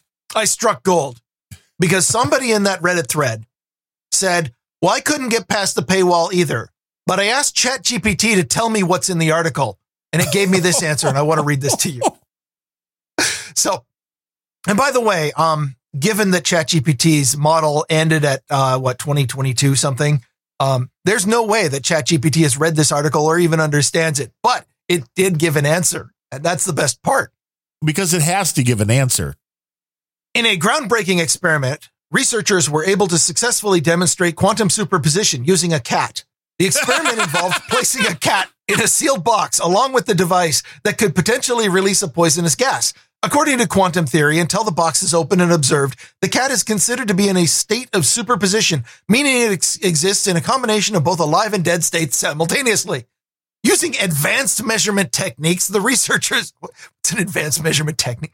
The researchers were able to confirm that the cat was indeed in a state of superposition. When the box was opened and the cat was observed, its state collapsed into either being alive or dead, depending on whether the gas was released. This experiment not only provides further evidence for the strange and counterintuitive nature of quantum mechanics, but it also opens up new avenues for research into quantum computing and communication. By harnessing the power of superposition, scientists may one day be able to create quantum computers that can solve complex problems much faster than classical computers. So this thing has no freaking idea what the article is about, but it combined uh, string theory, qu- uh, quantum theory, uh, quantum computing, and Schrodinger's cat into something that you could put in the abstract of uh, a, a bullshit graduate paper and probably get your professors to sign off on. And that is So- what people see as one of the biggest problems with AI is that even when it's totally bullshitting you, it sounds also secure in its answer. And that's the problem when people believe it, when they read that, because people are stupid. They're just like, okay, that must be the thing. I've never heard of Schrodinger's cat, so I'm just going to read this and be like, wow, this is interesting." But, uh, you know, if you've never heard of Schrodinger's cat, then you're like, oh, that's really interesting that they, you know, somehow managed to decrypt really big cryptography with a cat some or something. I, Well, because cats are the answer to everything. But I mean, this is an Ah. interesting thing when uh, I guess when you look at AI and you look at hackers around the world, when the AI becomes the ultimate hacker, are all of our logins pretty much fucked? I mean, is this uh, maybe a reason why everybody needs to jump to one of these YubiKey type things? Because, and this is also it's a cute re- that you think that will protect you. I know. But it's also a reason why you should never The- the- make up your own passwords. Always use a generator. Yeah, you know, no matter how powerful your password is, the AI will just co-opt a legion of cats and crack it within seconds. And then the AI will be like, we don't even need your password. We're just going to break into the system. Well, that's that's the real trick is that you don't need the pass. It, a, a hacker does not need your password when all they have to do is crack into one thing somewhere at the company and they've downloaded the database. Then why the hell do they need your password? I don't know. Elon Musk, when he was on with uh, Tucker Carlson, also confirmed what I said, I believe, here and on Random Thoughts about three years ago, which was anybody can read your Twitter DMs, dumbass. Oh, you don't say. Uh huh. Wait, anybody can, or anybody at Twitter? Well, anybody at Twitter, and it appears they also gave that ability to government officials. So the government was Oh, able course. to read your. Although the government officials were mean- probably working at Twitter, so Hello, it's a pretty simple rule of thumb. If you are sending a communication and that communication is A, unencrypted and B, stored on a hard drive that you don't own, whoever owns that hard drive has your communication. It's not a complex concept. no. But people like, what do you mean they can read my DMs? We were planning to throw overthrow the government in our DMs. I thought they were private. See, I plan to overthrow the government in this podcast, but nobody's reading that, so Right. nobody's listening, so They should. safe. You should listen and then understand the trigger words that go out there. And when the government agents come to pick me up for things I've said on this podcast, could you at least do the decent thing and donate? Right. Just to either get you out of prison or uh, some reason. I'm sure we'll have a big fundraiser. It'll be a party because they It's will be knocking on your yeah they will be knocking on your door. There's no question about it. The AI will tell them exactly where to go. The AIs will take over everything. It's like if you're dumb enough to believe the answers an AI gives you, but you see this, people are already that dumb when they punch things into a search engine and they believe the first thing that pops up, whether it's accurate or not. This is just going to make it worse because people ask their devices questions. And I thought it was horrifying. And maybe, uh, okay, I was kind of split between horrifying and like, well, that makes sense. That Amazon keeps sending out emails. Would you like to make Alexa better? Help us answer No. the questions. I know. But I'm thinking this is me. So There's only one question I need to answer. No, I would not like to make Alexa better. I know, but that doesn't mean you won't join the program and then give the wrong answers to every question. Right? Uh, yeah, but it, the thing is, with this heuristic model, it doesn't really matter that much If you're just one. whether whether you you're being truthful or not. you hope. I mean, obviously, You I- know. you know, if if you just here's the problem: uh, uh, years of of giving wrong data to these huge databases is why we now have an AI that can teach us how to crack cryptography with a cat. Right. When, All your passwords belong to us. When you ask it about high energy physics. You're right. I don't know anything about high energy physics, so we should at least give a I, I Humorous know answer. for sure. I know for sure that high energy physics involves uh, a sealed box, a cat, and poisonous gas. I know this because ChatGPT told me. and of course it's right because Truth GPT is not out yet. If I may, uh, you know, drop into another bit of philosophy. When when I first heard, I, I don't remember where I first heard the, the prediction. I think it was Adam Curry on No Agenda saying that, uh, you know, when ChatGPT first came out, saying this was going to destroy search. And my first knee jerk reaction was, there's no way. That's, that's completely stupid. I, you know, when, when I search for something, I look at the first half dozen links at least and try to decide, you know, because I'll look at the first one and I'll apply the bullshit detector and be like, is this thing bullshitting me? And then even if I think it's probably okay, Uh, if if it's important information, I'll check the second link too and just like, does this agree? Does this look like bullshit? But more and more, I'm realizing that the reason why these windy chatbots are going to destroy search is because most people don't have that bullshit detector Right. most people the the the standard method for using Google for the vast majority of people is you type in what you want there's this inconvenient formality of that shows you a results page that you just have to click through. You automatically click the first link and don't care about the rest. That's just in the way. Nobody wants that page. And then you click the first link and then you hope that the answer to your question is on it. And under that mentality the transition from there to you ask Google a question and their AI just tells you the answer is a no brainer because that's what people want. They're like, whatever, Google knows what I want. The first link will always have the answer. I have to click through the first link. I can't believe there's an extra click. Just tell me the answer. And then Google does. Well, they want Well- somebody to summarize for them, and they believe this is smart enough to do that accurately.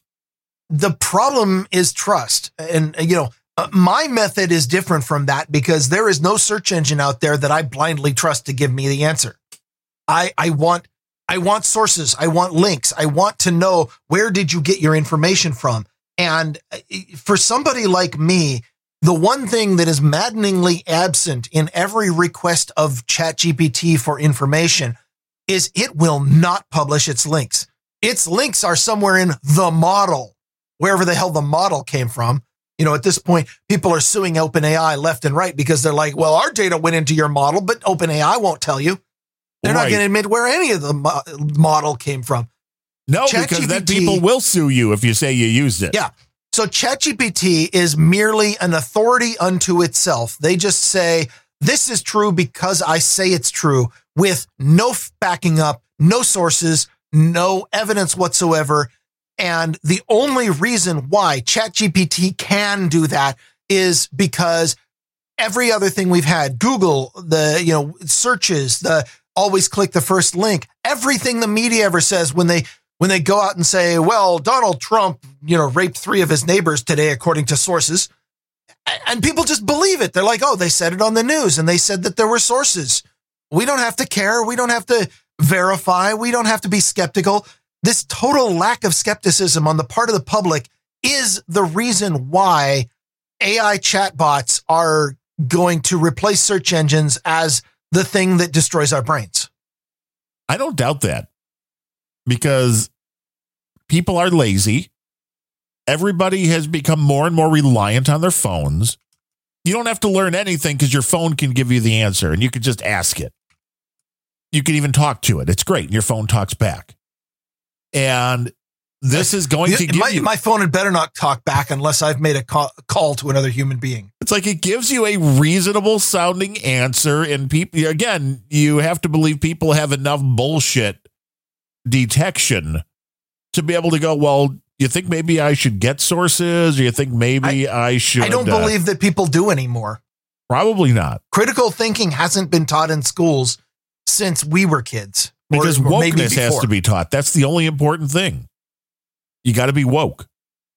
It- you know, people do not have the they do not have the necessary level of skepticism to exist in the world with the information we're being presented. It's one of the reasons why, you know, one of the most horrifying, terrible, awful things out there is is uh, mal mis non un anus information, whatever it's called. Uh, you know, the the very idea that there exists misinformation out in the world like that would not be a problem if the average person was expected to have a working bullshit detector. You look at it and be like, that doesn't sound right. And then you check another source and you're like, okay, that first source that I saw, they were clearly wrong because it doesn't agree with anything else and it doesn't agree with, you know, it, it, it triggers bullshit. Okay. But people don't have that anymore. People have not been taught how to think critically. People have not been taught to be skeptical of the authorities that they're being shown, to be skeptical of sources. People are being told, hey, information is being put in front of you. Just believe it. And that's what they do because it's easy, because it's, it's low friction, because you don't have to engage thinking. You just say, I want information. And the first information plopped down in front of you is obviously true because it must be because I don't have the ability to decide otherwise. Which, by the way, that argument is precisely why trolling is so incredibly effective and one of my favorite things to do. Why it's so much fun. And there's also a big difference, I think, between mistakes and intentional lies when it comes to information. And well, there, there's a difference in intent. I don't Yes. think there's much of a difference in in a result. Well, the end You need result, to protect yourself from both. Yes. Well, the end result is the same. You just have to know which one you need to look for depending on the source. But yeah, it'd be nice if there was some kind of critical thinking taught in schools, but that's not what we want. We want what we don't want. It's what I want. It's what I want, it's what you want, but the uh, those liberal teachers that are involved with a lot of the children's education, they would rather the kids just listen to uh, their bullshit and not learn anything else. there are a lot of people with teaching degrees put in positions of authority over our children who would not be able to do their job if if the people they were teaching had any level of skepticism or critical thinking skills. And that frightens them. That is an existential threat to the woke people who are feeding bullshit to your kids. If your kids have the ability to go that doesn't sound right in fact you said the exact opposite last week the you know the the the idiot woke teacher's mind just locks up. Like, but this isn't last week. This is now. And you should believe what I say now because I said it. Well, Right. yeah, but you didn't back it up. You didn't offer facts and you're contradicting yourself. Like a kid who does that w- would get thrown out of class and probably disciplined. Oh yeah, you can't have that. And if that's my kid, by the way, and they get disciplined for questioning the teacher, I'm like, fuck yeah, that's right. You, you kid, you just won the classroom. And also, we're going to homeschool from now on. You are applauding that effort because it should be. It should be applauded. You should uh, question authority. Uh, Elon said he thought that uh, the whole AI thing uh, could be the end of humanity. Do you think that's possible? No. I didn't either. I'm like, this seems like a little, a little far out there. Now I can see where Uh, it I would mean, uh, cause a, a what constitutes humanity it, it could theoretically change and even the you know even the proposed technological singularity would change what it means to what what we think of as humanity but it wouldn't end it I mean, I can see where it's just going to send people down. I mean, I I do believe that it could. I do believe that it could send them down a different path if enough people believe what the information that's being spewed out. But again, I keep hoping that people will actually have that bullshit detector. But I guess I really shouldn't even expect It- it- that. you're yeah you're expecting too much I should just stop. It's over. Um, I, I want to read. Actually, this is uh, something that I dropped into NAS last night, but uh, it was in a reply, so nobody saw it. But I think it's it's appropriate to what you you're to to Elon's comment about you know AI will do this or that. It, um, the comment is, if I've learned anything from the history of technology, it's that there is no uninventing. You know, th- this, by the way, was in a thread uh, regarding um, what if we, should we pull the plug on AI? It was it was regarding the the six month pause that was promote, proposed, which was a lot of people with uh, letters after their names trying to signify that they're smart signed this thing, which tells me they're not that smart. But um, if I've learned anything from the history of technology, it's that there is no uninventing. There's no plug, no off switch, no way to put genies back into bottles. Any attempts to do so always inevitably put the technology, take the technology out of the public's hand and put it into hands that are worse. Um, so we can't turn back the clock on AI. The only thing we can do is adapt. It's coming. We got to figure out what to do. And the plus side, and here's the glimmer of hope human beings are the most adaptable creature ever placed on this planet. Um, we have seen disruptive technology all the time. And every single time, the people in the moment, there were always people in the moment saying, Oh, this is going to destroy everything. It's going to change everything. It's going to make, and you know, sometimes it does change stuff. It disruptive technology changes things. Often it changes it permanently, but human beings always adapt. Um, so my comment with regards to, you know, what are we going to do? Is AI going to screw us? Well, maybe AI is going to be very disruptive. AI is going to really cause some scary things to happen. Lots of people are going to freak out. Lots of unadaptable people are going to be forced to adapt or find that they get kicked to the curb. But humanity as a whole, yeah, we'll weather this. We'll come out the other end in some way, shape, or form. Hopefully. I mean, unless the AI Something, yeah. if the AI has control of like your the grids, you know, then maybe it could kill everybody little by little, No. piece by piece. I, I I mean, it couldn't kill everybody. For one thing, I personally know quite a few people who would uh, have the ability to say, "Oh, you've destroyed everything connected to the grid. Well, then um, I've got a cabin out in the woods. We'll I'll see you in three years." yeah, I'm not coming I, I out know of that. several people. I mean, we're not far from woods here. That's true. Uh, now, I, I would probably be totally screwed. If nothing else, my ADHD would cause me within 36 hours to want to plug back in and then my brain would be fried. But, um, you know, the rest of you are probably okay. Got to get back on that internet, man. That's where it's all happening. I haven't. It's been a let's well, I guess. Um, when I was doing the whole face down thing for weeks with the retina stuff, I wasn't online much, but it's been a long time otherwise since uh, just taking a detox. It might not be a bad idea. It's not a bad idea once in a while. This, if back, back when I had money and could take vacations, uh, this was one of the reasons why we continued to take weekly vacations where we would go out and camp in a tent with the speedboat, um, which we don't have the boat anymore. Um, but I, I think I took one of those vacations during Grumpy Old Ben's time when I just said, "Yeah, we're not doing anything for a week," and you're like, "Oh, well, we, how will we reach you?" And I said, "You won't. I'm going off the grid." So far uh, off if, the grid, you won't If it's important, me. send me an email and I'll get it when I return. If I'm I really leaving. need, we'll send out we'll send out a message, and the AI will find you wherever you are.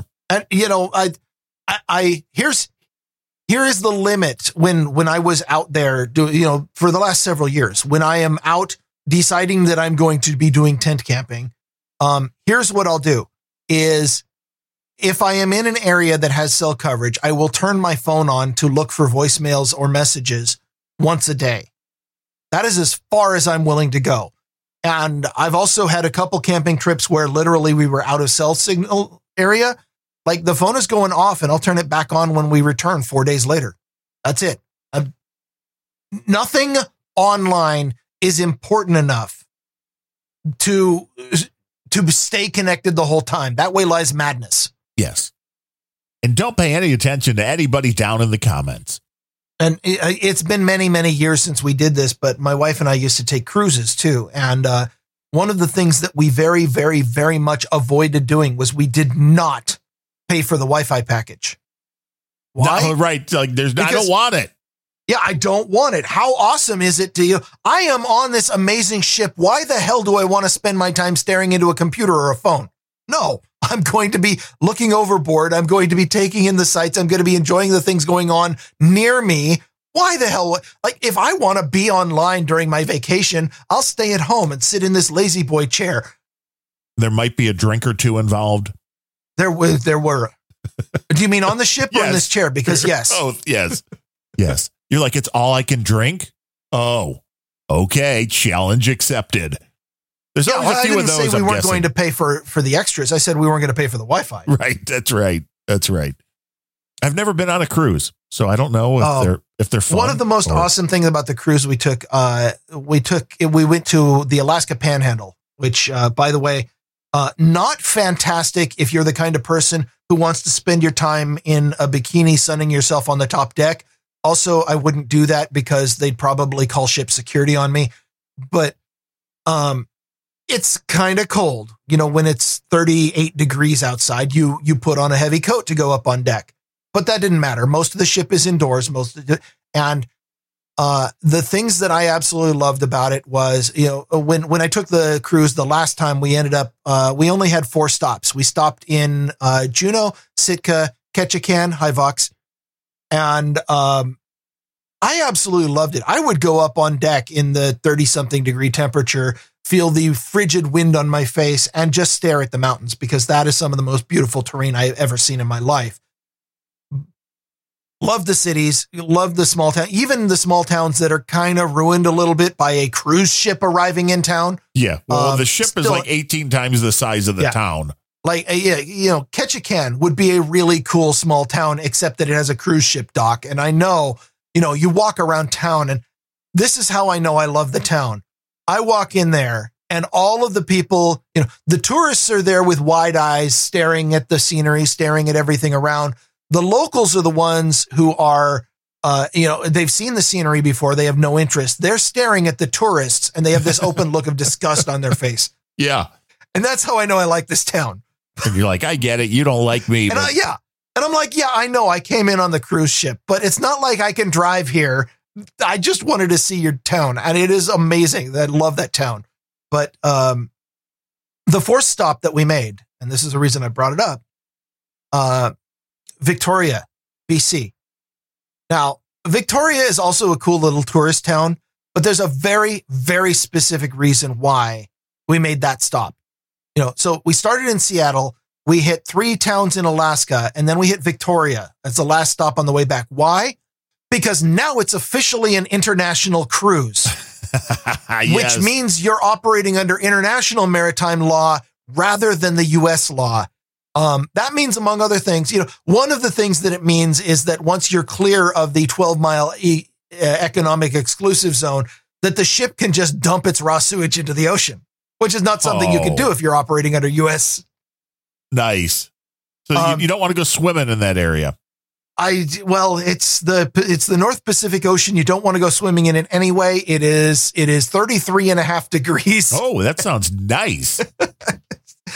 Um, yeah, e- even off the coast here, the you know here uh, on the Washington coast, the water is is a warm, beautiful, comfortable 39 degrees Fahrenheit. Oh, that's balmy. balmy, I tell you. When we got married, I got married on my uh, on the coast uh, on the spit out there, and once we we, we were in uh, shorts and sandals because it's September and it was uh, almost 50 degrees, so we why not? And then the two of us went and we walked out into the surf just to say that we walked in the surf on our wedding day. And then we sat there and we did googly lovey eyes at each other. And then I made the comment, I'm like, everything below my knees is completely numb. Can we walk back up the shore now? And then he got kicked in the nuts. I don't remember that part. Eh, it would have been cold. there- You wouldn't have realized. There was 18 years of marriage followed that. So maybe, I mean, It's you a know. proverbial thing, right? It's uh it was coming. anyway, the other amazing thing about this being an international cruise was the fact that there was a duty free shop on board. duty. Now, I don't know if you in Chicago, I think you have the capability nearby, maybe. Um, well, I guess no, I guess that'd be Michigan, Detroit. But when you cross the border into Canada, um, there's a thing called a duty free shop, which uh, you can get a bunch of goods that are uh, taxed that that are normally taxed by heavy, heavy tariffs by both governments. But because you are changing countries. In fact, the the duty free shop that uh, up near here, you walk in. There's an indoor and an outdoor, and you cannot go out the indoor and you can't go in the outdoor. Um, the outdoor is in Canada, so you come in, you make your shopping, and you immediately go to Canada. And if you have to go back to the U.S. for any reason, you have to leave your purchases there because the idea is you're buying things in Canada for use in Canada, but under anyway, the result is cheapest fucking liquor you'll ever find. So you're getting to have So a big was- party. So there was a duty free shop on the cruise, and I know I spent a really long time getting here, but what I got was a bottle of 18 year Chivas Regal for $38. How long did it take you to drink? I haven't finished it. Oh, well, there you go. That's a ve- that is well giving you the bang for the buck then. Yeah. Uh, I, I'm just big fan of the duty free shop. And so the crews really liked the fact that there was one on there. Well, Okay. if you want, if you have some extra Chivas, send it over to uh, Ryan Bemrose. Uh, only the the really good stuff. The I think that 18 year bottle, uh, if I went and purchased it retail here with all the U.S. taxes, would be upwards of 100. Those I bastards. I haven't tried to purchase it recently. Probably with inflation, it's more like 2,500. But Well, we can uh, definitely use a little more in the terms of donations to to fund these kind of things. Yes, I Bemrose needs more liquor. There's a okay. There's an ISO. Hold on, I got to mark that. If that's not opening the show, I don't know what is. But we are a value for value podcast, and if it weren't for the fact that my uh, post office has not been telling me that envelopes are showing up, we'd had a really bad day. But Yeah. thanks to the fact that it I don't. did, BoostBot has not been going crazy this show either. So there's something wrong. well, BoostBot's not in the troll room. oh, okay. which that little bastard, somebody's got to get that thing fixed. And the the uh, Satoshis.stream has been so far behind. I finally dumped that. So Oh, now nice. I'm only on Alby. The problem on Alby, al- although the uh, clip custodian just did this right because he sent in uh, 25,000 Satoshis. And the boostagram just says donation for Grumpy Old Ben's, which is good because the thing that I'm monitoring the boostagrams do not tell me what show it's for. And it can get very confusing when you have four or five different shows on what the That's- boostagram is for. I got to That's fix amazing. I just pulled it up and I do not see anything from Clip Cus- Custodian. 12 minutes but I- ago, it says. Oh, but I do see uh 50,000 sats from Curtis Peterson via Podverse. That I don't see. Although if there was no message, I wouldn't see that. Uh well the Uh, message. Oh nope. Uh, there's no message. Okay. Yes, this is correct. Now, this is interesting because the Curtis Peterson via Podverse, I do have that. There was no message. And uh, and although the they episodes- both show up, the- okay, I can do the- this in live. and the episode GUID field, which I, I'm starting to think some of these apps don't quite understand what the what the word GUID means, but okay. The episode GUID field is GOB 2023 04 19. Well, that's what I set is uh, in the live tag. Oh, so you don't know what a GUID is. I guess that's they just say put anything unique in there, and uh, that's what we started with. There was like some example and whatever I ran with. That would be good though if I could see that because uh, the interesting thing is the clip custodian shows twenty five thousand satoshis. Oh, we just okay now. lavish. Uh, this this Saturn site I'm using it's saturn.fly.dev slash. Oh, I do see something from Lavash. live that uh, the Reverend Doctor told me about. Now, excuse me, when this is uh, just popped up with like a little graphic on the whole screen with confetti when Lavish's thing just came up and a Millennial. So that's why I'm laughing. All of a sudden, there's confetti Uh, flying on the screen.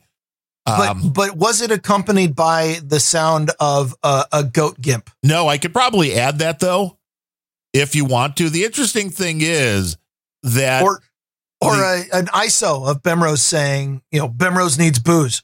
Yes. Now the clip custodian one shows 25,000 sats straight on, where all the other ones show a number. Like Curtis Peterson, for me, it shows 24750 of 50,000 sats. So that okay, shows so that is that is the amount you received Right. after after the split and after various fees along the Lightning Network. right. So maybe the clip But- custodian just didn't like you and that just came in because that just said 25,000 sats. It wasn't Yeah, I'm, showing I'm thinking a split. I'm I'm not popular here. That's that that could be. So Probably because I told him earlier in the show that he needed the bullshit detector for this show. And he took me literally. Yeah, I wouldn't. Yeah. So Curtis Peterson with his 50,000, the uh, clip custodian 25,000, Lavash with one, two, three, four, five, and NA Millennial. He said, I thought this was a tech show. Well, you haven't been listening long enough, then, my friend. Yeah. 15,000 Satoshis. I, I understand that this show has been around probably since before you were born. Yeah, right. True. Yeah, it's, it seems that way.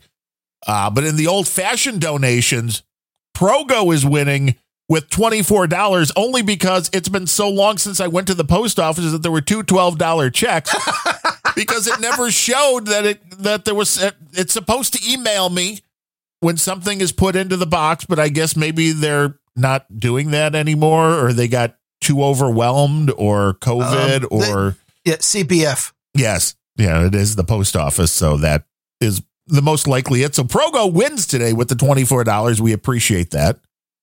And Anastasia Trekles coming in with their monthly $10.10. ThewTheKooky also coming in with $10 via check, which is was also in there for over a month. So that was like from last month. So we thank you, ThewTheKooky. And uh, Johnny Hipwell sent us 333 right after the last show saying grumpy old Ben's got aggressive. Well, we did a little bit on the last show, but it's okay. I wait. Was hold on, clarification. We're we're on show what, 219? Yes. Can you name a show in the last 218 that we didn't get aggressive? There might have been one. I Maybe it like you know, if uh, if you had Larry, no, not Larry. Um, I mean, was was there a co-host that that might have come on? Possibly, yes. Well, there were, you know, Larry was on so that we could do that. Uh, and see, the clip custodian said, yeah, fuck Bemrose. I don't like him. I sent it directly to Darren. yeah, that's what I just read in the troll room. Uh-huh. Yes, GLB does have the, well, it's my Alby wallet. So Yeah, it's the GOB same. does not have an Alby wallet. I have a Lightning node. if you if you boost with the uh, show, then half would go to me and half to Bemrose, and one percent goes to the boost bot who isn't doing their job either because it's not in the troll room. Although I'd like the boost bot for giving the uh, by posting the message on No Agenda Social, I do think that is a worthwhile thing because it reminds people that the show exists. And yes. then BoostBot also has their listing of which shows have been getting, or, you know, who has boosted the most. I don't know if it does show by show, but they definitely do here. The uh, biggest amount boosted in the last seven days uh, was uh, from Pod. Or it doesn't say where they're going, but I see Dreb Scott number four on there, and he's uh, he's the number one guy to my uh, Get Alby account, Dreb Scott. So that guy rocks. Uh, most amount boosted leaderboard. Again, they don't show uh, the biggest. What's the difference between most amount boosted and biggest amount boosted? There's two different things that BoostBot does right after each other. Leaderboard Uh, last seven that, days. That is that is a question for BoostBot. Yeah, it's biggest amount boosted and then most amount boosted. Do you not mean biggest and most are the same thing? Uh, I, I don't I don't know. I I just I got just seriously distracted a moment ago because I'm uh I am reading the various boostagrams that have come in to uh, in here, and I got seriously distracted when I read one uh, a boostagram from Sir Spencer uh, via Fountain uh, in the messages in all caps. Holy shit! A tranny just flew over my house. and then I realized that that went in last night, uh, two nights ago, or last night too, behind the schemes. right. See, that's a different show. You get those. It's a in, different show. You're like, why are you sending this I'm to what me? the fuck? What What, you? what what the hell did I say that that resulted in that? And then I realized that uh, yeah, that was that was Spencer, you know, responding to something that Lavish or Booberry said. Hey, you've got construction crews outside. Sir Spencer has trannies flying over the house. And and it, and in Spencer's case in Kansas City, it might have just been like a vehicle transmission. Could have been. It could have been, or maybe they're on uh, those little things that you could fly uh, that aren't fully airplanes, like a hang glider. Maybe there's trannies on hang gliders. Maybe. Okay, there's a show title: Trannies on Hang Gliders. you want to know how many people will tune in just to be like, "What the hell is that all about?" And and then they'll realize, you know, they'll skip the donation segment, be like, they never talked about that at all. Right. that's well, you know, that's what happens here. Taking notes here. Hang is hang glider. Is that one word? I'll figure it Sure. out. We'll it doesn't matter. But, uh, It's whatever you put into the RSS feed. we do thank the people that listen to this show live when we do them on Mondays. Let's see, Doug, give me a give me a listener count. 70. Oh, that's down a little bit. Uh, tell your friends. Bring them along. Yeah, I- yeah, trolls just bailing out left and right at the at the donation segment. Sir Spencer says, "Whoops, what did I do?" It's like you you didn't shoot those trannies down that were flying over your house. We were just getting reports. We're a little late, mind you. The live report comes in a little bit late sometimes. Yeah. The the live report comes into a completely different show. Yes. But that's why you should if you want to boost, it doesn't matter where, we'll see it. That's not really true, but we thank everybody who helped support the show. Uh, thank you, Progo, for the last two months. It's a, it's appreciated coming in the snail mail route. It gives me at least it's a reason that, that the uh, PO box is still there because the amount of donations coming in via the PO box is way down, and the cost that the post office is charging is way up. Yes. Progo is is one of the patron saints of uh, both GOB and and my other show, Angry Tech News. Uh, Progo is one of the ways that I know that I have successfully posted the podcast because he doesn't listen live because he has a day job where he does you know important day job things, whatever that is. It's been so long since I've had a day job I, that I wanted to anyway. Um, but I always know exactly when he's listened to it. Uh, not because I have any kind of analytics that says he downloaded or anything, but because in this, this, by the way, follow me on this very old technology. He posts about it every Ooh. single time. Well, that's and he always has some kind of hilarious insight.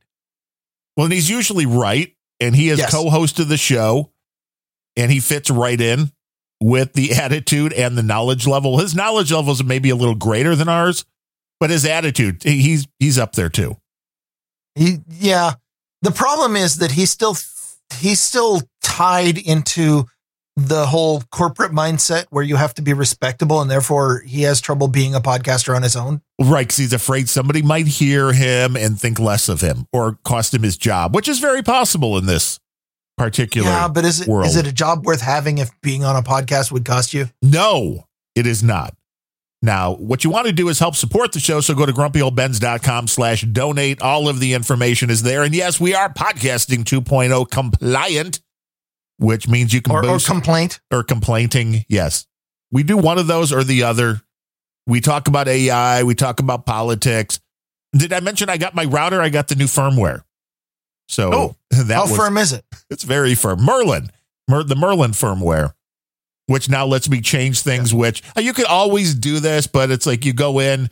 It's so much automated. I remember hacking these things when it was tough. Now you just install the new firmware just like it's an update. Then you can go in via Telnet and give it one command and it just gives you like a list of programs you can install. All this stuff is so easy now. I love it. Yeah. Yes. Uh, is okay. Two questions. First, is is there still the risk of bricking, like there used to be? Like back in the day, that was always the problem with the DWRT or the tomato. Or Yeah, and I did kill a router or two throughout the years and uh, yeah. I always That- meant that to was- revive them and then never Wh- did.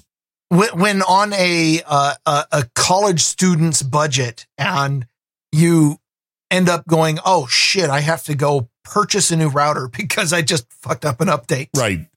Yes. That was rough. Yeah. The new the Asus ones, which I have an Asus router now, first time with an Asus. The last one was a Linksys. The last one, I well, the one before that maybe was like Trend something or other, but the Linksys was Did you the- just say it was a trans router? yeah, it could have been Trend, Trend something Oh. or other. Uh, but the, okay. The the other thing, um, and this the very first place my security mind went was you said, oh, you know, it used to be really hard to get software on here, and now you just telnet in and you you can choose the software. And I'm thinking, can the hackers outside your network do that too? well, no, Can, Because the can the hackers who got in through your IoT light bulb do that? maybe if they're on the network, they could probably do that. I'm it, it- that's just the first place my security minded brain goes is you say, "Oh, it's really really easy to install stuff on my router now." And I'm like, "For you and the hackers." Right. Well, if they can get on my network, then uh, yes. Although they still have to have my username and password, which I know Uh, is very like hard. they don't already have that. I know. Like it's usually not the They just they just need to get in via one of your light bulbs or or you know, your Roomba or something. And then here's the other question. And I have not done this because I'm like, fuck you, and don't want to do this because I think it sucks. But they have a few features like the traffic analyzer and the the big bad bullshit will protect you. They have a thing with Asus. I don't need that on my router. I have it on the Pi-hole. I know. There is uh, an end user license agreement that you have to sign with Trend Micro to turn on some of these features. And I'm like, Nope. uh huh. I'm like, no, I'm not going to do that. Although I think that's the beauty of also hacking this with the enhanced firmware is that you can now have other open source things do these things. Because let me tell you, the script kiddie who found a way to telnet into your stuff, that person's not going to be signing your end user license agreement. no, Why should you be bound? Exactly. Screw that stuff. And of course, the other, the other, this is the one that I just kind of cringed with. There's a selection on the main firmware too. This isn't an add-on with the um, the Merlin stuff. Connect your Amazon Alexa device to your router. Nope. I know. You can ask your router to turn on and off the guest network, and it'll do all sorts of other things. I, I am freaked out that my phone has a- Wi-Fi access to my router. I, I'm not about to add a bunch of other internet of the you- internet of shit. Do you want to know what the funniest thing though with the uh, the talking tube, the connection here was one of the things they show that you could do is ask your device to turn off the internet connection. I'm like, well, you do realize that that makes your device completely unusable once Yeah, you it- ma- give that command. I was gonna say you can turn it off, but you can't turn it back on. I know it's like this is like a, a suicide pact for the Alexa. You're like, turn off the internet. Wait, but that's You my know that actually world. might be the that might be the best feature it's ever had. maybe turn off. Kill yourself. Yes, kind of. Because who hasn't wanted to like looked at the thing and been like Alexa, kill yourself? Uh huh. well, it, see now the beauty is if you had this set up correctly, you could be like, turn off the uh, Wi-Fi to the wife's phone. You know, Oh, and then or to the wife's tablet, and then see what No. kind of fun. No, no, no, no, because that is a roundabout. That is saying, Alexa, kill me, but with extra steps. End result, same thing, right? Your wife knows where you sleep. This is true. I'll be playing around with this, see what else I can find to make this router do. But so far, I'm impressed with the uh, the Asus router. It seems to be working beautifully, which is good when you like to stream audio and maybe video at some point.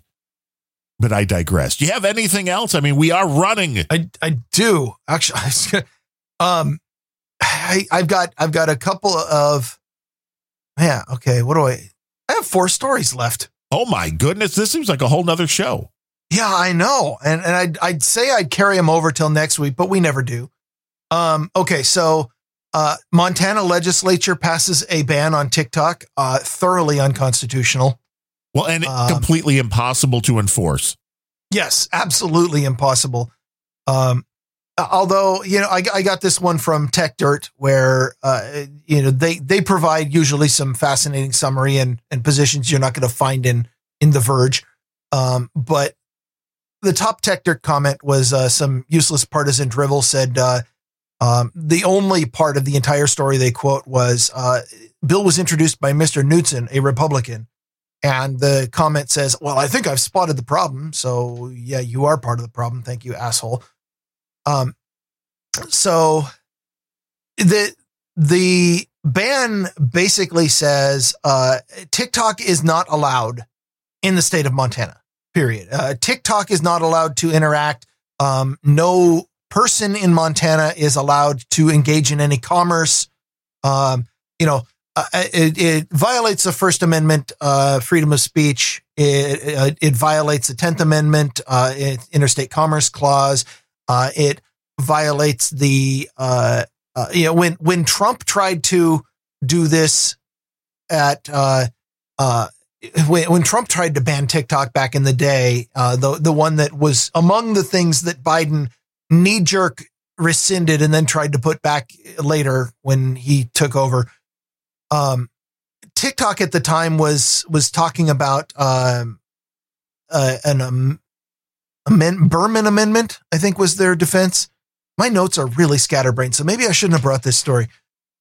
Um, let me just give some history. Uh, the thing that Trump was trying to use at the time was the Emergency International Emergency Economic Powers Act from 1977. Congress gave the president they ab- abdicated power to the president, like Congress does, the little bitches, uh, to impose sanctions on quote hostile nations. Um, what they realized was uh, we were trying to get a lot of electronics from those hostile nations. So in 1988, they added something called the Berman Amendment, which uh, neutered the IEEPA um, and by exempting information and informational materials. Then it was amended again to exempt anything that was electronic media, which these days is just about everything.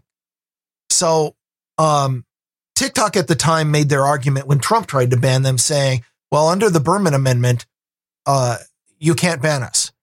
Um, the state of Montana is going to run into uh, problems with federal superseding. Uh, they're going to run into uh, First Amendment issues. They're going to run into Tenth Amendment issues. They're um, it- it's it's like they intentionally wanted to write the most unconstitutional bullshit that they could. Now, don't get me wrong. I dislike TikTok, but I just feel like the entire Montana legislature needs to just be all slapped at once for this idiot. Uh, Oh, one other thing that I pulled up just because it was there. Um, a quote from the Montana Constitution, not the U.S. Constitution, the Constitution of the state of Montana. No ex post facto law, nor any law impairing the obligation of contracts or making any irrevocable grant of special privileges, franchises, or immunities shall be passed by this legislature. This law banning TikTok in Montana violates the Montana Constitution explicitly before you even get to the federal one. I, anyway, the law is so laughable that it makes me entertain the possibility that there's some kind of plot intended to set a court precedent trying I, I, to i don't know the only thing i can get like the only thing that makes me think that the people introducing this had even an ounce of brain cells and i'm not sure because they're a bunch of backwater hick Republicans from Montana, but maybe they're trying to pass a law to force a court precedent that backs up the First Amendment. Right. I don't know. Which is possible, but that's again 4D chess. And I don't know if. I don't attribute politicians to that much intelligence. I really don't. No, not usually. so, So- yeah, doubtful. And this is the story that prompted uh, my comment before the show when I said, fuck TikTok for giving every uninformed, idiotic politician something to simultaneously virtue signal about. Because, you know, they're so much different than the other social media companies. The the last story that I, I brought uh, is uh, because I know that you this is something near and dear to your heart has to do with Amazon reviews. Um, supplement maker The Bountiful Company, who uh, issues they put out products under uh, Nature's Bounty Right. pr- brand. Um, the FTC, the Federal Trade Commission, has fined them six hundred thousand dollars for misleading Amazon reviews. Uh, what they were doing was there is a a tool that Amazon provides to vendors called a variation tool, which is intended to be used to combine products and reviews on their site when you have multiple SKUs of what is effectively the same product. Uh, if you have 15 t-shirts in different sizes and colors, but they're all basically the same thing, then you use this tool to lump them all together and it lumps their reviews together, it lumps their ratings together, etc. Uh, what Bountiful was doing was using it to roll together reviews of their older discontinued products into newer products that had different formulation in order to, the moment that they dropped a new product on the site, make it look like it already had a bunch of positive reviews. Right.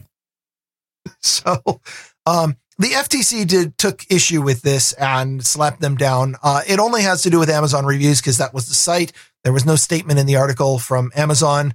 Uh, but Unfortunately, because this is the Amazon system that is at fault.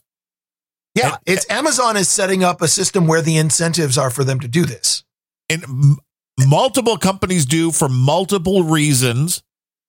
And this is only different, I'm guessing, because it was a supplement and something that is more Well, directly. the, the whole supplements market is complete and utter bullshit. And I'm not a fan of government regulation in general. You're probably aware of this by now, but uh, uh, there are a lot of food labeling places where, like, you can't just take a package of beef and slap the uh, you know vegan organ on there or something Right. like that because the uh, Food and Drug Administration will come out and hit you for false advertising.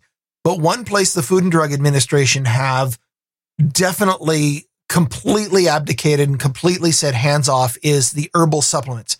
You know, they, they're also really, really, really hardcore about anything that's a drug. But if you say it's a nutritional supplement, you can put anything in you want in there. You can fill it with arsenic and be like, oh, it's a supplement. And as long as you put the word supplement on there, then buyer beware.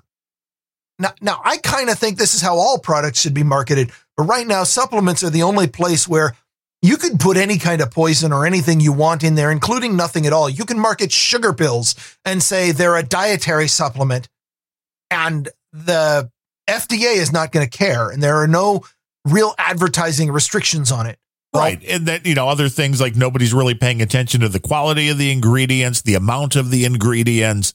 So Oh, yeah. you, you have to allow uh, for that. You have to under, if you're lucky, maybe you find uh, a supplement company that's been looked at by a legitimate source that can check these things. And if you find one that's good, you stick with it because not all supplements are created the same. But in this case, I've seen this same ass hattery, shall we call it, with things from air fryers down the line to obviously the supplements, where when each new model comes out, it goes onto the same page. And this always has confused me because there's a lot of times I'm looking for something, oh, like a product that I bought, like the air fryer. like when when you want the old one, right.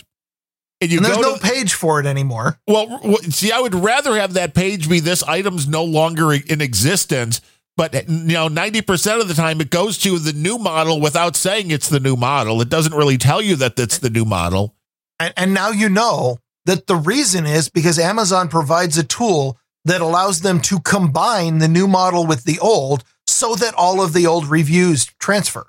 Yes. And if the reviews are good, and I've seen this for completely different products. And I'm sure everybody else has run into this. Like, oh, I'm going and I'm looking for an air fryer, and I pull up the thing and it's got five star reviews, and you go to read the product. And it's a weed whacker. Yes. You know, this weed whacker does a great job on my lawn. And it's like, wait a minute. What's this all about? Well, that's why, because they're allowed to massively change the product, which I don't think makes any sense. I can understand, like you said, it's there originally different sizes, different colors. It's not there to have horribly different products. But when I just ordered my router, the one that I got is on here, but there's also two other routers. So there's three different routers on the same page. And as you go over the name, the proper photo comes up, but there's three different ASUS routers. So if somebody sends you to that page, you better make sure you're on the correct router that you want to order because they are quite different, but they're on the same page. And it's like, why? Does this give Asus, is this better for them somehow to have everything on one page? I don't get it. And I see this, it's it's really fucking annoying in coffee. If you've ever tried to order the Keurig, which I know you're not a fan of, but if you ever tried, I used to have a Keurig back in the day. I only abandoned them when they started putting DRM on it. Yeah, oh yeah, that had to get rid of those fucking machines because there was nothing worse than putting a little pod in, going, "This pod is not supported." But when you're trying to order coffee and there's like 20 to 30 different varieties because you know flavored coffee not only is it just dark roast, light roast, medium roast, then you got all the flavors, and then you got the decaf, and every fucking one of them comes in a different size box. Oh, you want that one? It's only in a 24 or 100. Oh, you want that one? It's in a 48 or 64. And it's like, what the fuck? Trying to get the right combination with those pages. It's like, can you just put one product on every page? Could, that would could it, it be possible that that the reason for that is so that you can't compare them? That could be. I, am sure there are companies out there that don't want you doing, you know, item by item comparison of their products. So they'll do stuff like, oh, this is a 24 pack, this is a 26 pack. And obviously it helps with the reviews. So if you've got, if you're a company that has been making great routers and you've got 10,000 five star reviews and your new router sucks, well, just throw that on the page with the good ones. Nobody will even know. I think that this Amazon tool was, you know, obviously it was made with the idea that, uh, you know, you don't want a different page for the XL and the 2XL version of the same t-shirt. Right. And they, so they provided a way for the retailers to combine things. But what Amazon didn't acknowledge when they put this tool out, I think, is that the retailers will cheat Yes. A lot of the, and I think that there's some, some problems with trust where Amazon did not limit the scope of this tool because they were trusting some people to do the right thing. And at least in the case of this nature's bounty stuff, and I think in the case of a lot of products, uh, it's being abused. And it's one of the reasons why Amazon reviews not really that trustworthy. Well, no, you can't. You definitely cannot trust, you know, because they're when, easy to when, buy. Yeah, when when you see a review that is three months old with a little star on it that says verified purchaser, and you look and the product you're looking at only came out two weeks ago.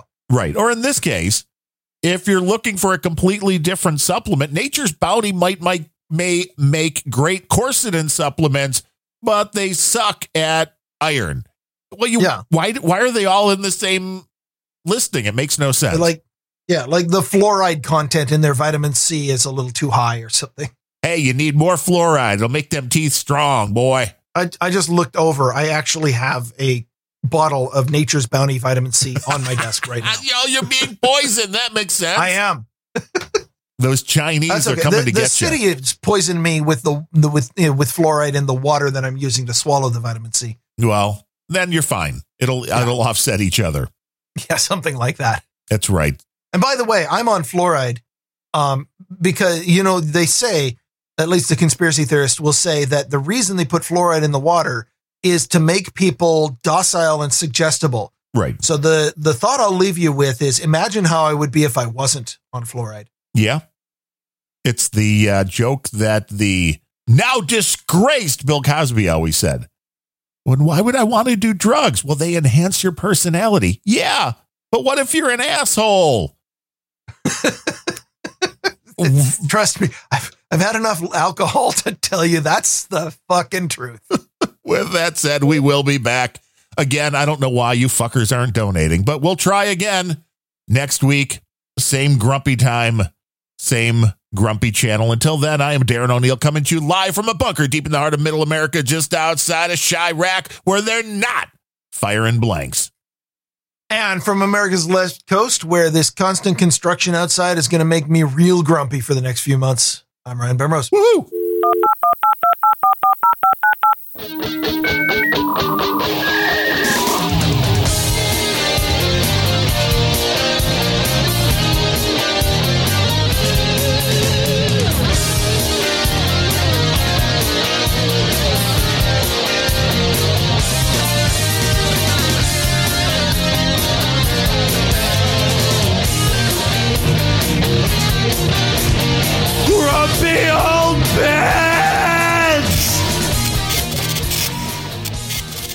Ah, we don't mention it enough the guitar stylings and screaming stylings of John Fletcher there.